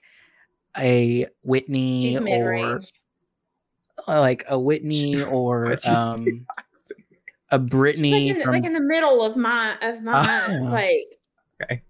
Oh, did you think I was trying to say mid? No, she's like mid range in the middle of my hierarchy of who I like. Well, she's okay. Mid. She's like right in the middle. Yeah. She's right in the middle for me. No. She's not mid, Zach. I would just put her kind of like in the middle of my rankings. But don't sit here and call her mid, okay? She's mid-range. I'm 40. So she's old. Mid. I'm 40 old. I don't know how old I am. Are you mid-40s? Mid-range. I'm mid-range. Like, I have nothing against showmances. I mean... I watched the challenge. I love the Joseph and Taylor one. I do too. It's cute because I feel like they genuinely do really like each other, and it's so cute. Maybe Taylor plays more, but apparently did me dirty tonight. But whatever.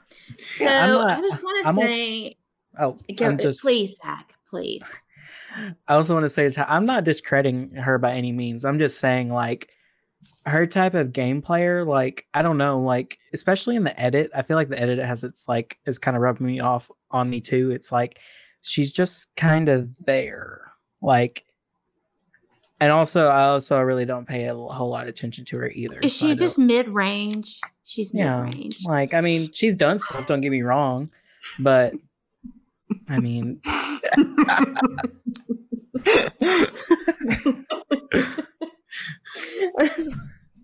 I'm sorry, but people in the chat are wanting me to talk. I feel like I'm being too quiet. I know. We can't make conversations about your best moments if you don't talk, Roxy. That's what you're here for. Apparently, I'm winning the contest. I didn't even know it was one. You're winning the pie fest right now. Yes. No. So Pressure Point in chat says, Roxy. I would like to hear your opinion more. Would you? It's hard for me to get started these days. I would like how you break things down logically. Me too. I like the way I say things too. And then fucking idiots. Yeah, you should have seen the last podcast Pressure Point, where she tried to kill everyone logically. I did not. You did. I just said Terrence, it. Run over. No, I wasn't gonna do it. I'm gonna get someone to run. I was not. Over. I don't even have a CDL. I'm not driving that bus. I just said, what if this happened? That's all I said. And not only that, I never said he would die. Maimed, probably, but I never said he would die. And then she's gonna invite Terrence's. I just said, what if? What if that happened? Would I hate it? I don't think so. I'm just kidding. That is not true. Anyway, so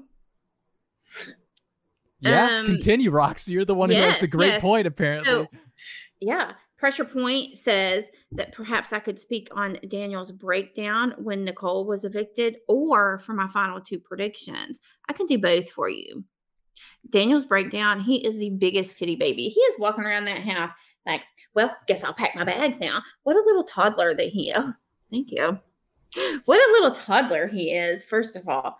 And all of his little comments, like his self-deprecating comments all week about, well, because I've got to go home, and, you know, and him throwing Michael under the bus for having all of these wins. That's not doing Michael any favors at all. So I actually kind of like that. Not because I don't like Michael. I like Michael fine, whatever.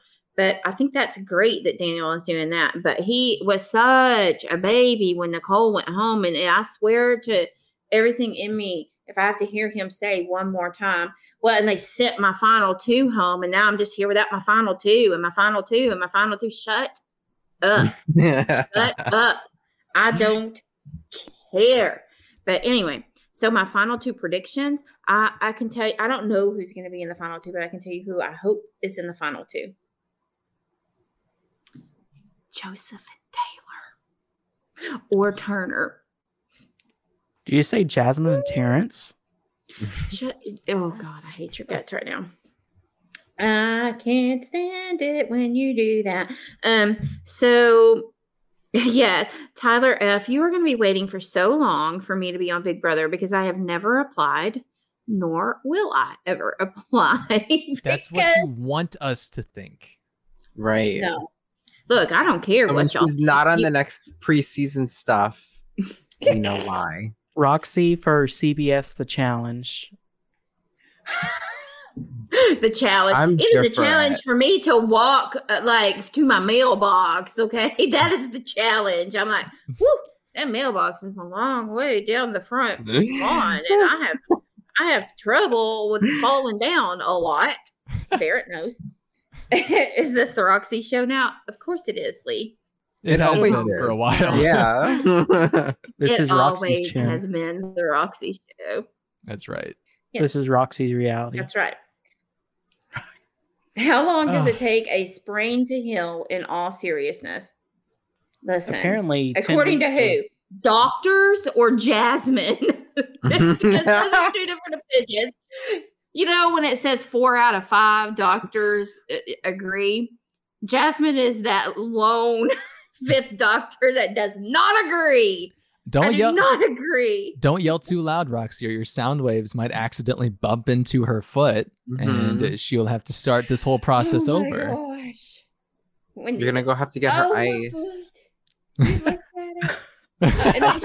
looked at it. You put too much ice in this bag. Too much ice for my broken ankle. Did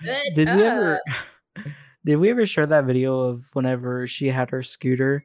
And it was like, is anyone sitting here with Brittany and Michael? And then neither of them answered. And she just sat down anyway. No, I don't think we ever showed that. I think I saw that. I don't even know how to find that clip, to be completely honest right now. Here, I think I liked it. Jasmine. Jasmine is a real piece of work. I'm not even like. Hot take. Wait. Can we talk about how they want to target her next week? Because they think she's like the secret mastermind of the convenience store or whatever. And it's like Jasmine. I mean, she sure thinks that she is. She was very proud of herself after actually being our. Yeah. Well, I mean, I'm trying to think. She was talking to Joseph a couple of days ago in like the storage room. They had that deep conversation about, you know, just the game and how Joseph needs to be on their side, how he's just trying to convince him that he needs to vote Kyle out this week. And after that conversation, she looked to the camera and she just like gave the shrug, just like, I did this. I'm winning this game. She didn't say that, but her mannerism said as much. She said it. She said it with all of her being. She said it. It just screamed gonna win. Oh, whatever. First of all, can I point out that Jameson said, according to the polls, everybody does want more Roxy. Well, everybody's a stretch, but I know I look at the percentages. Everybody. Yeah. How dare you? Yeah, Nick voted for me. This is why Nick and I were like that. Each other. I didn't even vote for me. But anyway. Jesse T in chat says it's kind of smart being hurt, then you're less of a threat. So maybe that's her idea. I don't think that that's her idea. Me neither. I do think that would be a great idea if somebody were hurt and then they milked it, if they did that intentionally. I just don't. It's not even my disdain for Jasmine, and trust me, there's a lot that leads me to saying this. I just don't want to give her that much credit because I don't think she deserves that much credit because I don't think that thought has ever crossed her mind. I think she's milking it, but I don't think it is game related. I think it is that is who she is as a person. Yeah, I agree. I had the same thought too when she was like the first one up for the first round of Otev. And I was like, if I was sitting out, I'd be like, what in the hell? Like, how did Jasmine get up that wall so fast and stuff like that? And I was like, well, maybe they think that she's like playing up her foot. But no, Jasmine's literally not. If she had a DR being like, I'm going to make them think I'm really more hurt than I actually am. Like, maybe I'd give her some credit, but like, no, she's literally not. And then she throws in like food items that make no sense whatsoever. You're pretty as a rack of ribs. What? What? Yeah, I'd be offended. She is. Someone in chat, I believe it was just Jameson, so that they remind them of Raven. And I have to agree. Mm-hmm. Yeah. Spot on for sure. It really is. I mean, she's the Jasmine closest thing we've had to Raven in 4 years. Raven's spine is inverted. Jasmine is spineless. Oh, yeah. I like that. Me too, and I didn't even mean it that way, but the words still came out of my mouth. I can't even help but just be awesome. It just comes so naturally that it just flows out of me. I have a clip. I think they hate Kyle. I don't think they really work with him though, game wise, unless you know. Yeah, I'm just saying, like Turner does, because that's his best damn friend. Really? Yes. I don't think they're that close, Turner and Kyle.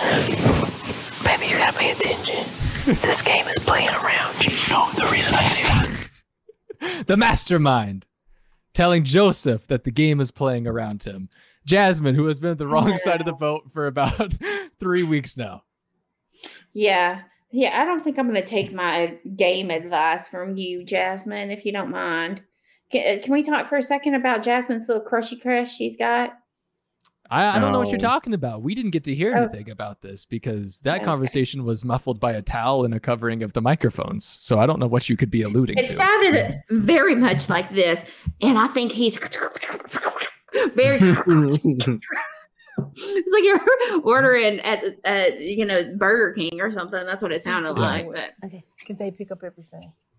Okay. I don't have to play this whole clip because you can't really hear anything once they start. Mm-mm. It's a plan. Get it. Hold on. The paper towel. I've got some things to say to y'all. Guys. Yeah.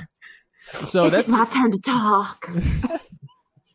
So that was Jasmine and Indy last night, and they were speaking what people seem to think is Jasmine talking about her little crushy crush on Joseph. Everybody got a crushy crush. The people out here got a crushy crush. Nick's got a crush. I got a crush. I do. Everybody got a crush on Joseph. Indy's got a crush. He's hot. He is, but he's also really sweet. And right. It's like the best of both worlds. You can't be hot and nice, and he's both. I know. I know. So it's like, but what is wrong with Joseph? I know. That's the thing. You keep thinking there's something that's going to come up, right? And then it just doesn't. Like, and especially when he was talking about just growing up with his dad and everything, that whole conversation about how his dad was super controlling. He really just was not able to live his own life until he started driving. Like, even then I was like, God, does he really have a flaw? Like, can we find one, please? Because I can't do it yet.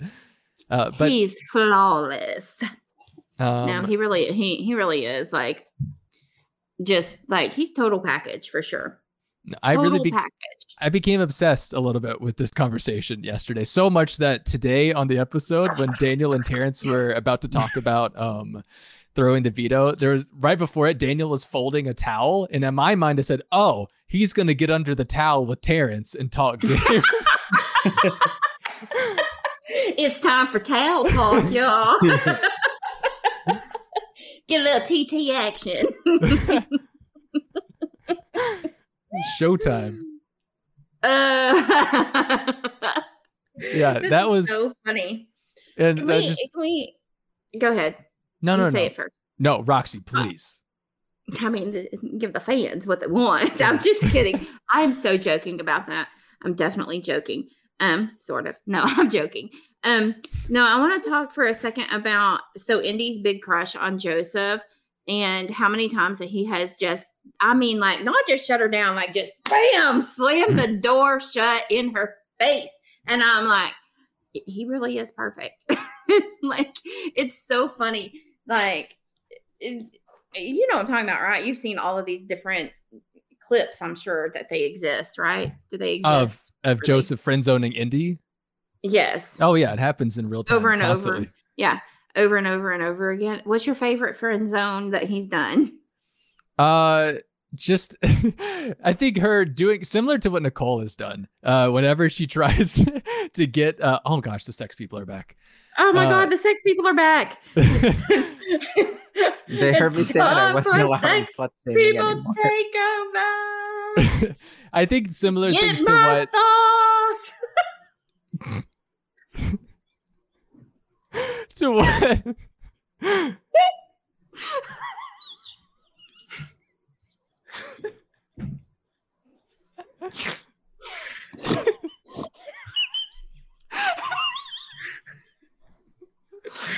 my god, I can't. My nails look fantastic though. Anyway. Okay. So for Indy and Joseph. So I think probably similar things to what I saw Kyle do to Nicole that one time. Anytime Indy just kind of gets near Joseph or tries to like touch him or anything, he just like constantly is just zoop, just leaves. And I don't know. It's those things that I really grab onto. What's your favorite? Who are you talking to so late at night? You just wait so long to come to bed, and then you see you're out there talking to people. Like, what are you doing? And he said something like that he was like, oh, so now you're trying to control when I go to bed and who I'm in love with or something like that, because it's Taylor that he's talking to. And she's just like. Look at him. Oh, my God. Not this. Yeah. Terrence, get under here. I wish that had happened. Get under here. And Terrence, of course, would be like, okay. Oh, you want a little bit of DJ Showtime? Your boy? Okay. No. He just, Terrence just walks into the living room and just sees one towel over Daniel's head. And Daniel's just like, Terrence, is that you? Terrence! Get in. Nick, I just saw the clock. I'm so sorry. I haven't been looking at the time. Just having such a good time. We didn't end the podcast by 11, so I guess you gotta go. I'm sorry. Yeah, it's okay. What do you? Okay, well, you get to have your prediction time. Okay. Yeah, I was gonna. I wanted to ask who we, before I leave. I want us all to predict who we think will win the wall comp tomorrow. All right. This is what I wanted to talk about, Nick. Look at us. We on the same wavelength tonight, Roxy. I said my scenario earlier in our group chat. I want Turner to win and go after Jasmine. That's like my fun scenario if the Leftovers refuse to do anything else. Like, of course, I would want. Yeah, of course, I would want something bigger to happen. That's not Jasmine necessarily. But if the Leftovers are going to stick with the plan, I think Turner being H.O.H. and going after Jasmine would be very funny. And I actually think it might lead to a spat. And I want that. Yeah, I would be very everybody. Here for that. Yeah, I'd be very here for that. I do think that Miss Taylor is going to go very hard for this HOH just because it's something like good. Yeah, I think she's gonna be really good at it, and it's not something where like you get eliminated from. Essentially, like you kind of just have to like it's like endurance. I feel like I could see Taylor doing very well in a situation where she really wants an HOH, and you know it's going to probably be jury. Julie's going to probably announce that it's jury, and I can see a lot of people, especially Taylor, going out in that backyard being like, I am winning this damn thing. So oh no, what did I miss in the chat? It Aura brought up a very good moment on the feeds between Terrence and Daniel. But finish your thought. We will go back to it. I was just going to say, I would love Taylor to win. But if not, I'm also here for a Turner HOH. But I'm also here for someone from the other side of the house to win HOH. Just because I feel like it kind of shakes things up a little bit. They're all in jury now. So, like, if anything, it just sends a leftover to the jury, which would be a jury vote for leftovers. So it's like, is it really that big of a deal if it's not Taylor that gets sent out? Not really. So, who would you want? I'm for Taylor or Turner. I mean, I wouldn't mind a Joseph HOH. I think that Joseph would do pretty good, but I think it would be bad for him to even gun for an HOH because I feel like that would just show his cards to everyone. I think his vote's going to show his cards anyway, so it may not matter at that point. Yeah, but I think he could still play it off like, oh no, I did it again. Whoops. I said the wrong name. Oopsie. No, you voted. I voted for, what's his name? Daniel to stay. No, you voted for Daniel to go. Yeah. Well, okay, so Nick had a great point, which I think we probably all agree with. We would not hate seeing someone from the other side win just because shake things up a little bit. So if that's a scenario,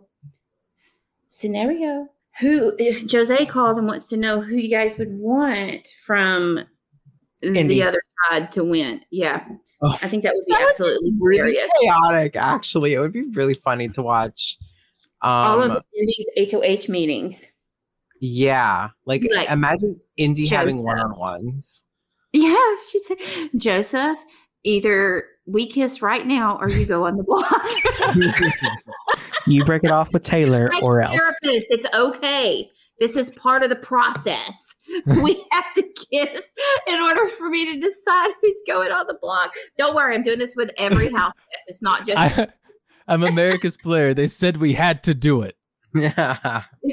That's so funny. Or else I don't get my trip to Cabo. I do not want to see Jasmine 100%. No. Jasmine ain't winning, girl. She gonna go up on that wall and she's not even gonna participate. Let's be real. She'll be like, I have to hang on to that.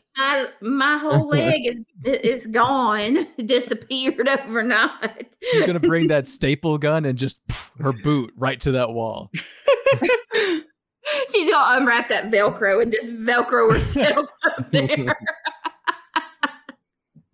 I want her to do a dramatic fall, though. Yeah. Oh, that would be good. That is true. Tyler says of Indy. No, that's true, but I think there's plenty of votes to save her, right? Probably whoever Taylor goes next to would probably end up going home, in my opinion. I guess it depends on like if she's sitting next to like a Monty, perhaps. Monty's going. Mm-hmm. Yeah, I mean, we already saw this week that even Monty's own alliance was like tempting. So I have a hard time not seeing Michael and Monty being put on the block. If the other side wins HOH. Yeah, unless like Alyssa wins and there's a little bit of convincing from other people to do something else. Oh my gosh. I can't. God help us all. Do not let Kyle or Alyssa win. I just thought of the other reasons why I don't want that. Oh my God. Y'all just spoke into existence. The shower alone can't take it. They've already talked about it. Alyssa already said, and I mean, great. Awesome. If you want to do that, perfect. I don't want to watch it though. I don't want to watch the cameraman zooming in, like on the stool, the shower. It's like there go, there they go to the shower bound. I'm like, no. Can we watch anything else? Literally, is anybody eating the muffins downstairs? Let's watch that. I don't want to see it. At least the showmans that I'm loving right now, I don't have all of that. It's just flirting and Lay's chips, and that's it. You talking about these two? Yeah, right there. Let's give him a showman's name. Terrence. Daniel. So, what Nick, tell us all of your other thoughts. I don't want you to go yet. My other thoughts. Hey. Yeah. I don't know if I have any other thoughts. Well, that's fine. Don't worry me either. That means you can get out of here and go to bed. Yeah, I don't know if I feel strongly about anything that we haven't discussed yet. I feel like I got a lot of my anger out, honestly. So did Roxy and Zach. Yeah. I did not. Roll the tape. You'll see. It's clipped. Yeah. I'm sure for all eternity. It was an honest mistake. I thought he just was like being Zach. How dare he be himself? I know. The nerve.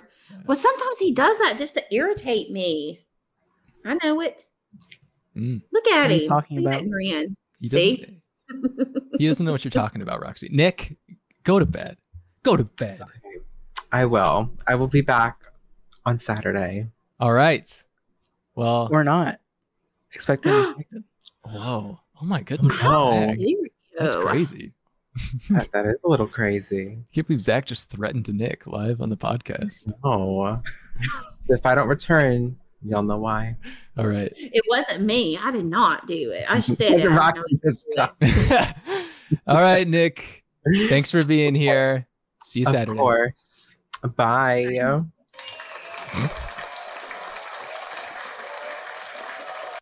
All right. And then there were three. Three what? Just three little podcasters. You know, that's us. Is there anything else? This week's been really kind of boring. It has been kind of boring. I started doing so. Taylor had a long conversation with Brittany. I think it was Brittany, just about winning HOH, targeting in the future, and she was basically saying, I don't want to necessarily target a woman on my HOH because historically, women HOHs have targeted other women. And I thought to myself, okay, I'm going to do the deep dive on this because I thought that was a really interesting point. So I went back for the last 4 years and seen how many women in the game went home on women HOHs. So last year, BB23, 4 out of the 5 times that we had female HOHs, a woman went home. Staggering. I know. All-Stars, only 3 women won HOH that year. And it only happened one time. So take what you want from that. BB21, it was Nicole. Nicole won 1 HOH and Christmas won 2, I think, or the other way around. I think only Nicole and Christmas won HOH. Oh, and Christmas took out Bailey. Okay. Yes.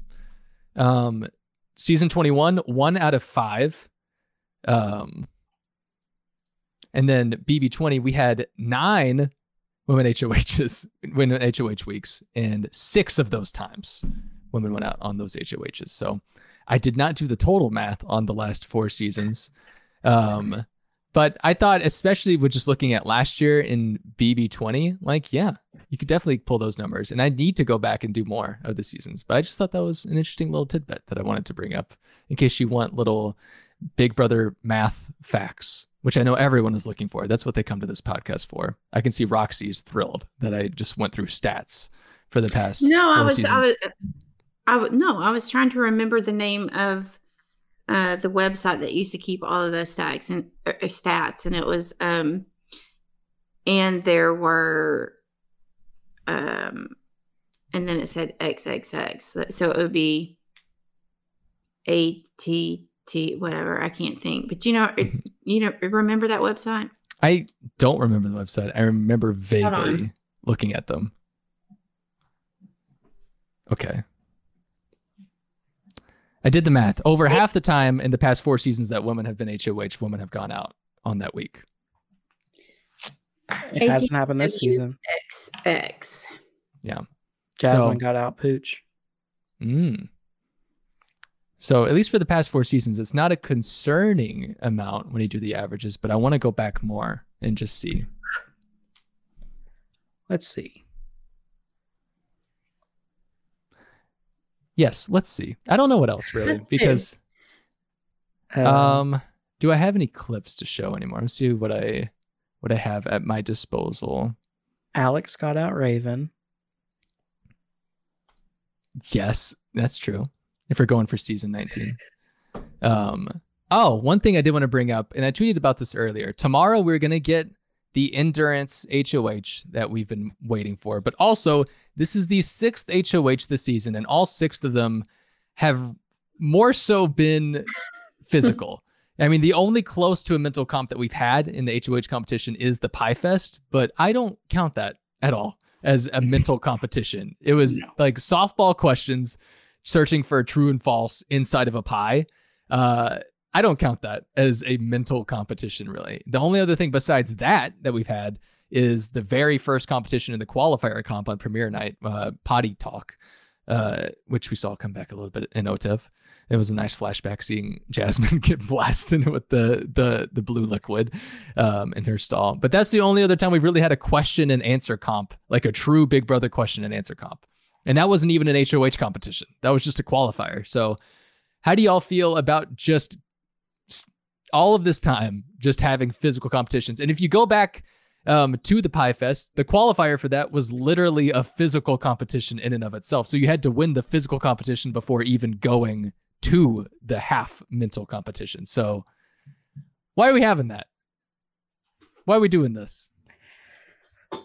I don't know. I mean, I know you didn't pay attention to Big Brother Canada 10, but they really didn't have that many physical competitions. Like, I'd rather have like quick puzzle competitions, like Survivor does a lot, like sort of like marathon-esque type, where you're going through stages or something like that. And then the last thing is the best equalizer, a puzzle. I'd rather have that. I don't really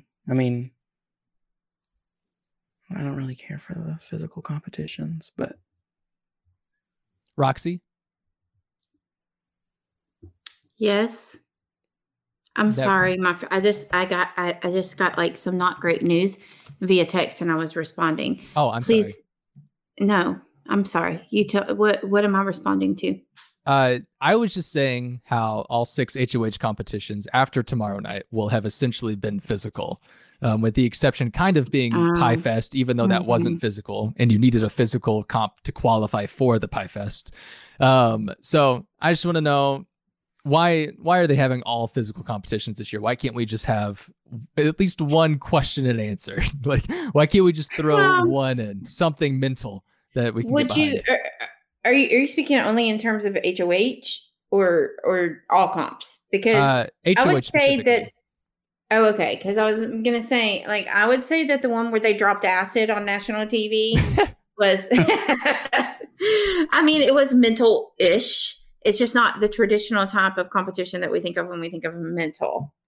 And I think it blows, honestly. Yeah. Because, and I think, honest, I was trying to listen at the same time. And I think that that's what Zach was saying, is that there's nothing to kind of even the playing field between them. Is that what you were saying? That's what Zach was saying. Yeah. Yeah.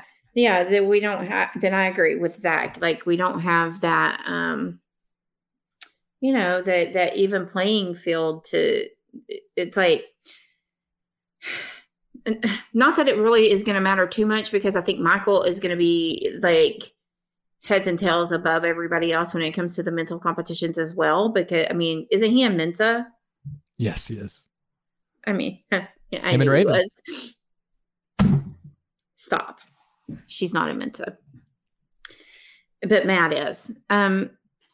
So, I mean, I think that he's going to do really well in those anyway. But it's just really unfair to people who, you know, Michael's good at physical and mental. And some people are going to shine more in just the mental competitions. And I personally like seeing them, because I think Zach said that, he may have said it tonight too, but I know he said it before. I personally like trying to answer those questions myself from the comfort of my own home, where I'm yelling and screaming at the TV, like, it's A, like, I'm not playing the game, right? But I do that. And so I kind of miss that. Like, I'm hoping that we're going to see some at some point. No. Yeah. And I think the prime example that I go back to, and of course we have plenty of people that are great at physical comps and mental comps. I think Michael is going to be the prime example of that. I mean, we saw Xavier do that last year. We saw Mickey do it on season 21, but also on 21, we had a mental comp that I thought was really good, that Jessica Milagros won and nominated Jack and Jackson. And that was like partially what kind of turned the tide a little bit on the season, even though Mickey ends up going to win.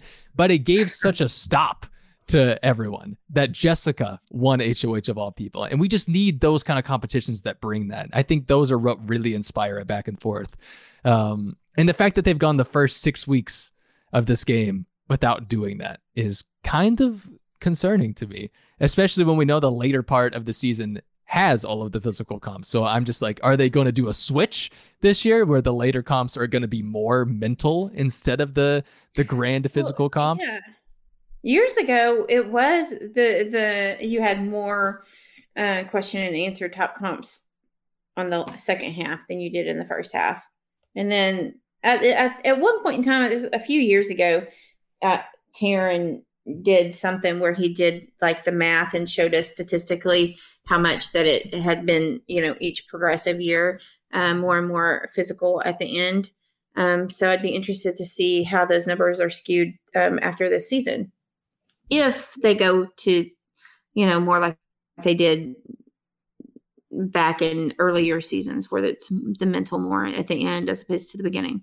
Yeah. I'd be interested to see that. I think production also just doesn't realize how engaging those competitions are. Like, I don't think they understand how much we value that live feel of watching everyone pressured to keep up with a video, to just do true and false, to do all of this memorization. That's so intriguing to watch live.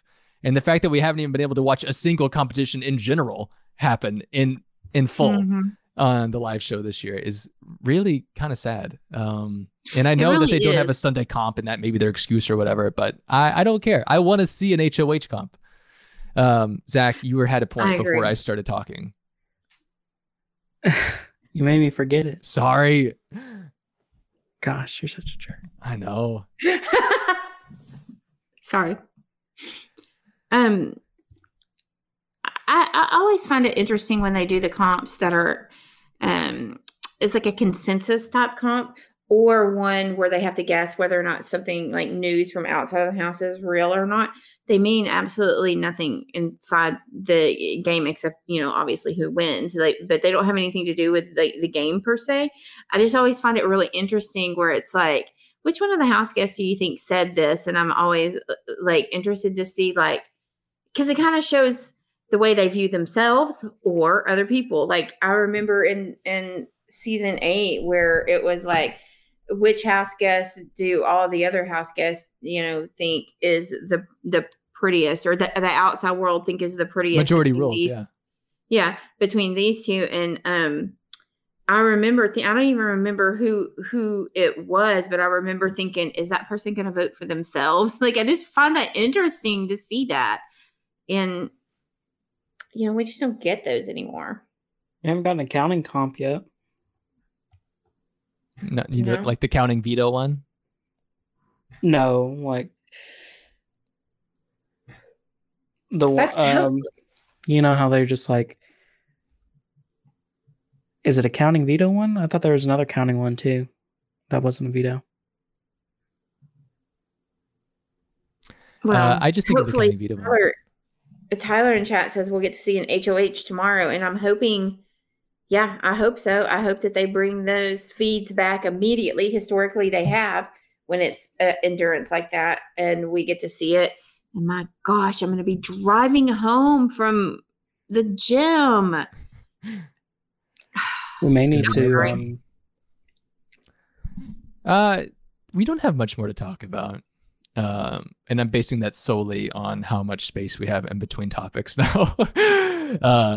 So... any final things just off the top of your head that we didn't discuss? Anybody that we didn't even talk about that is on this cast? I don't think we're at that point anymore. I liked Michael's Chilltown throwback. Oh, yes. Yeah, he did make a phone call at the end of the episode, which, I mean, Daniel has said as much. He's ready to go drink with Nicole and Paloma. Or maybe he's going to go drink Palomas with Nicole. I don't know what he said exactly. Well, earlier in chat, I believe it was Jameson. Somebody asked if I had seen what Nicole had, I guess, maybe on Twitter or something that she posted. Mm-hmm. And I haven't. I don't know if you know anything about that or what it was. I am purposefully bad at ignoring... or purposefully good, I guess, at ignoring all of the house guests where they've gotten evicted so far this year. So when it comes to eviction interviews or anything, I have not really been looking at it because the discourse that has surrounded everyone being evicted just stresses me out. And I like in the game more than out of the game. This people probably know just by watching us for years, which may make me a half-assed Big Brother podcaster. And I don't really care. Barrett, we pride ourselves in being half-assed. What are you talking about? Okay, then less than our standard of half-assery. When it comes to quarter-assed.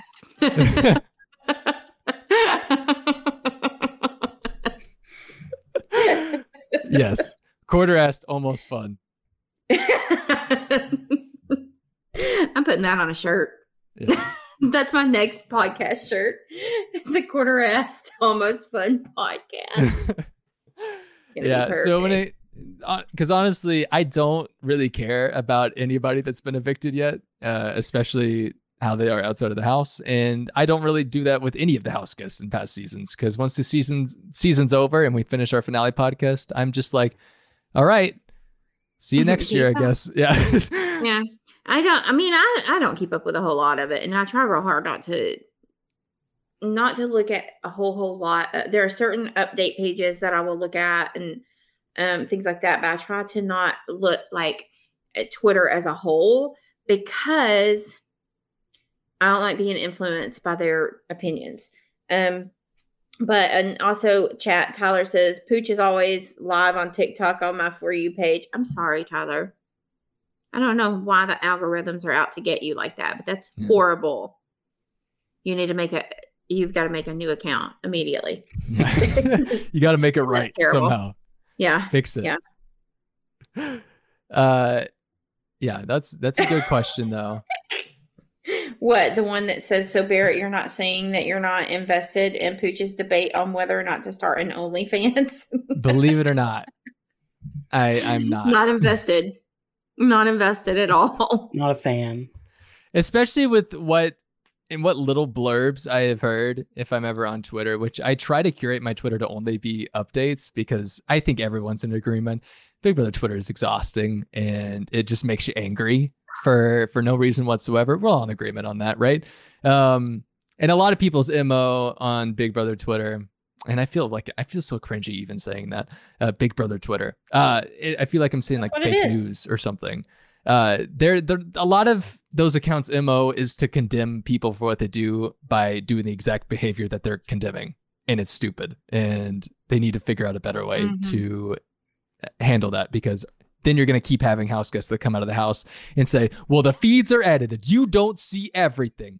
Approach it a little bit differently, everyone. And we do see everything. And I've said for years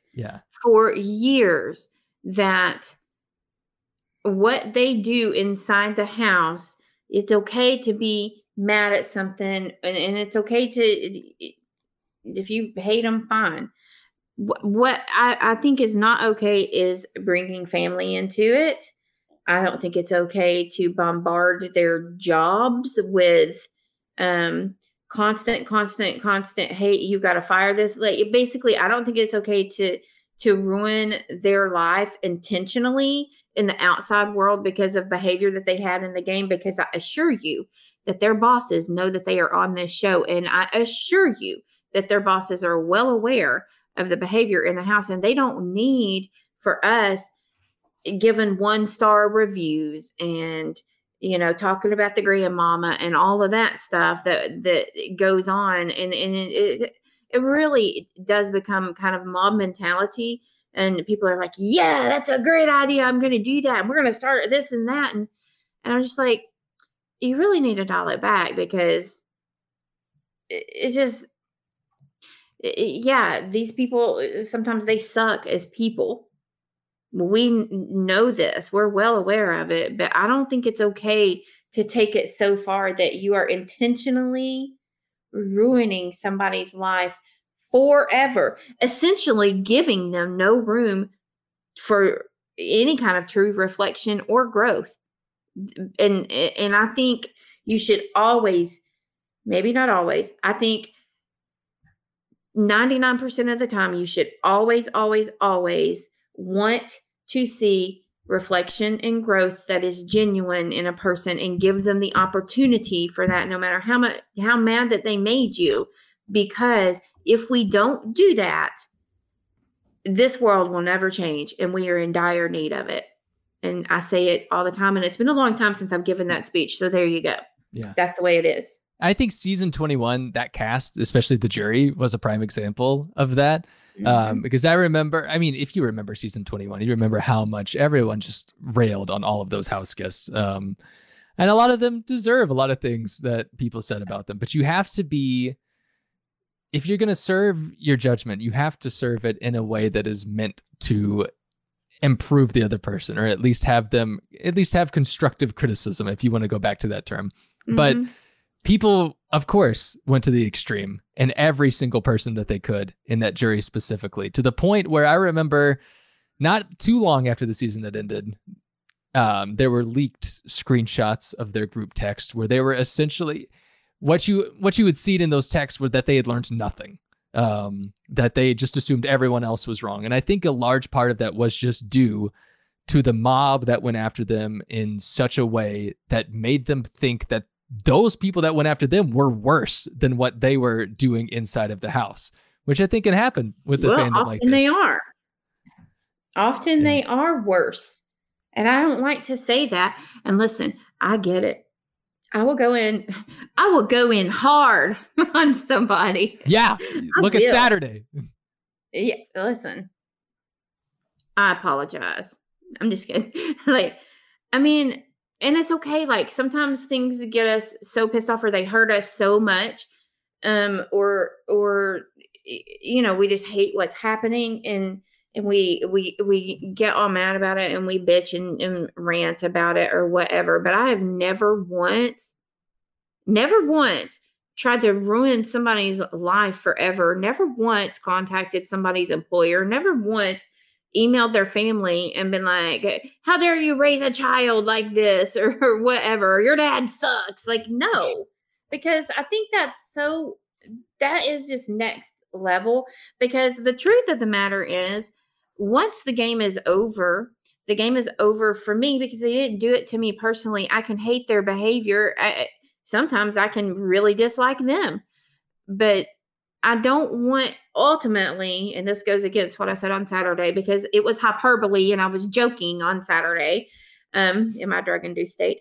But anyway, ultimately, I don't want to see anybody hurt, whether it's physically or mentally or emotionally or any of those things from their time spent in that house, entertaining us for the most part.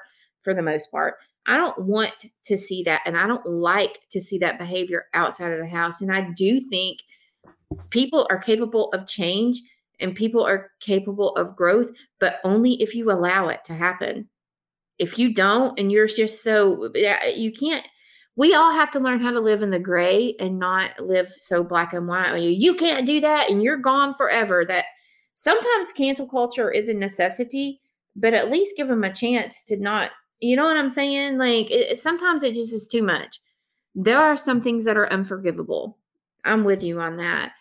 But for the most part, it's just like when you think about it, you know, if it's not going to matter in your personal life in 2 months, it's not worth it.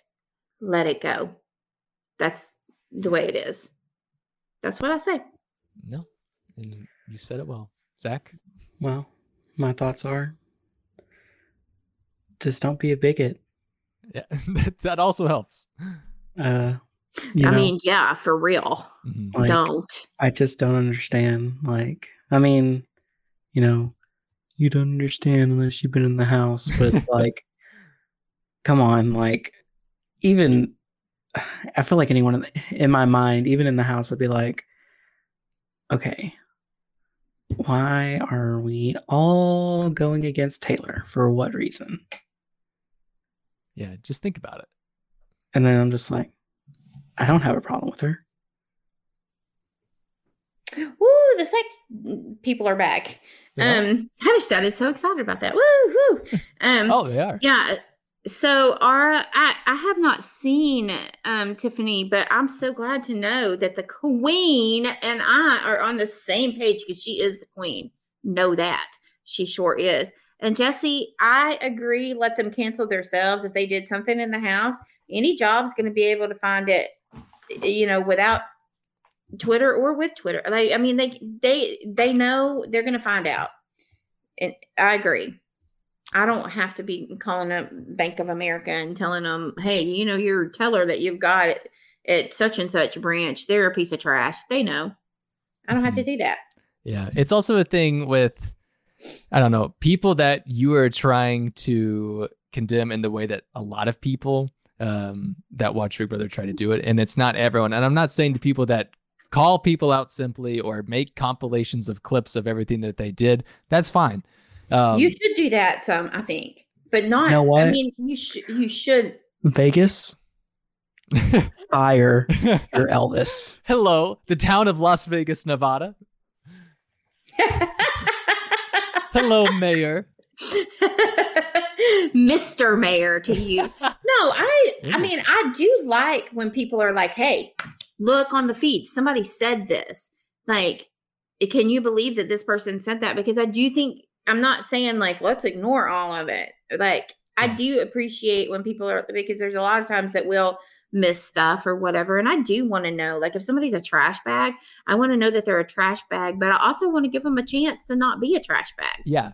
Does that make sense? No, it does. And when people go to the extremes that you were talking about, Roxy, I think that inevitably makes that person come out of the house and see all of that stuff and then become vindictive almost, like in defensive. Right. Of just like, well, you're doing all of this to me.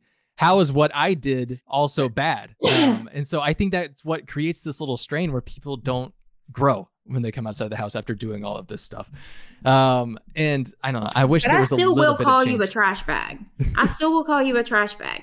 But I mean, you can ask any of my friends.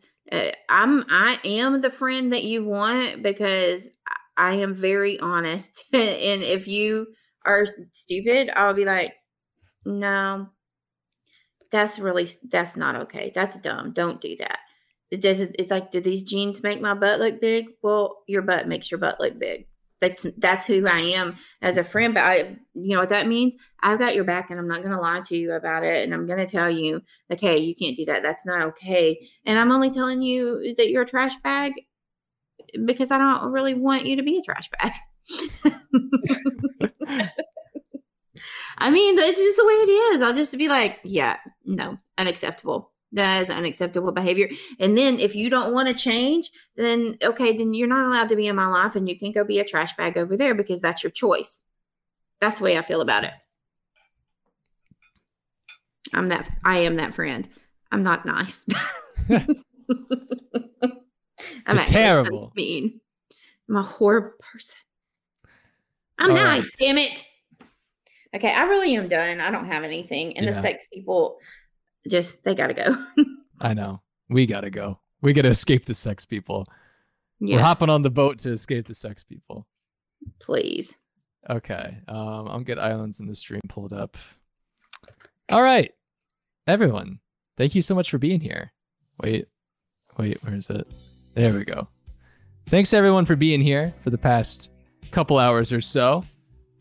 We'll be back on Saturday to talk about the eviction, to talk about the HOH competition, to talk about nominations, maybe even talk about the veto.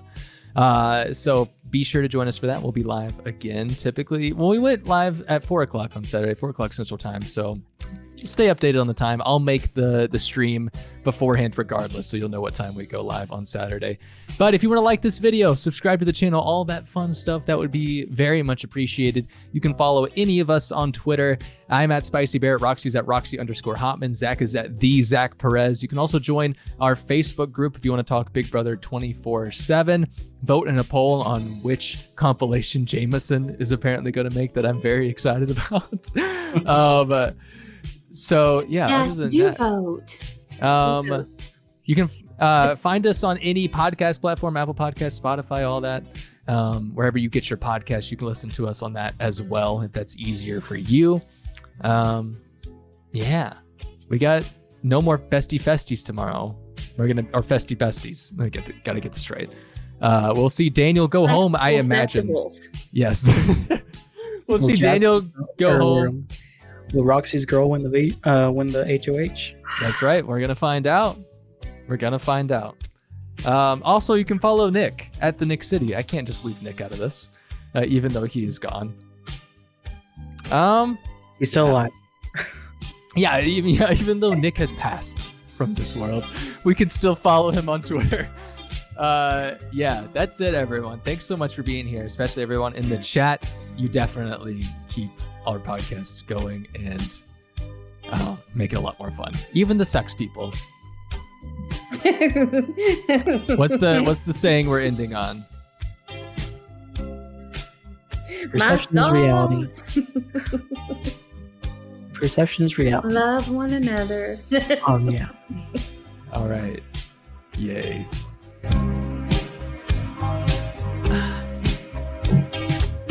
Just like 30 more seconds of this, and then I'll end the stream. Is that okay with y'all? Sure.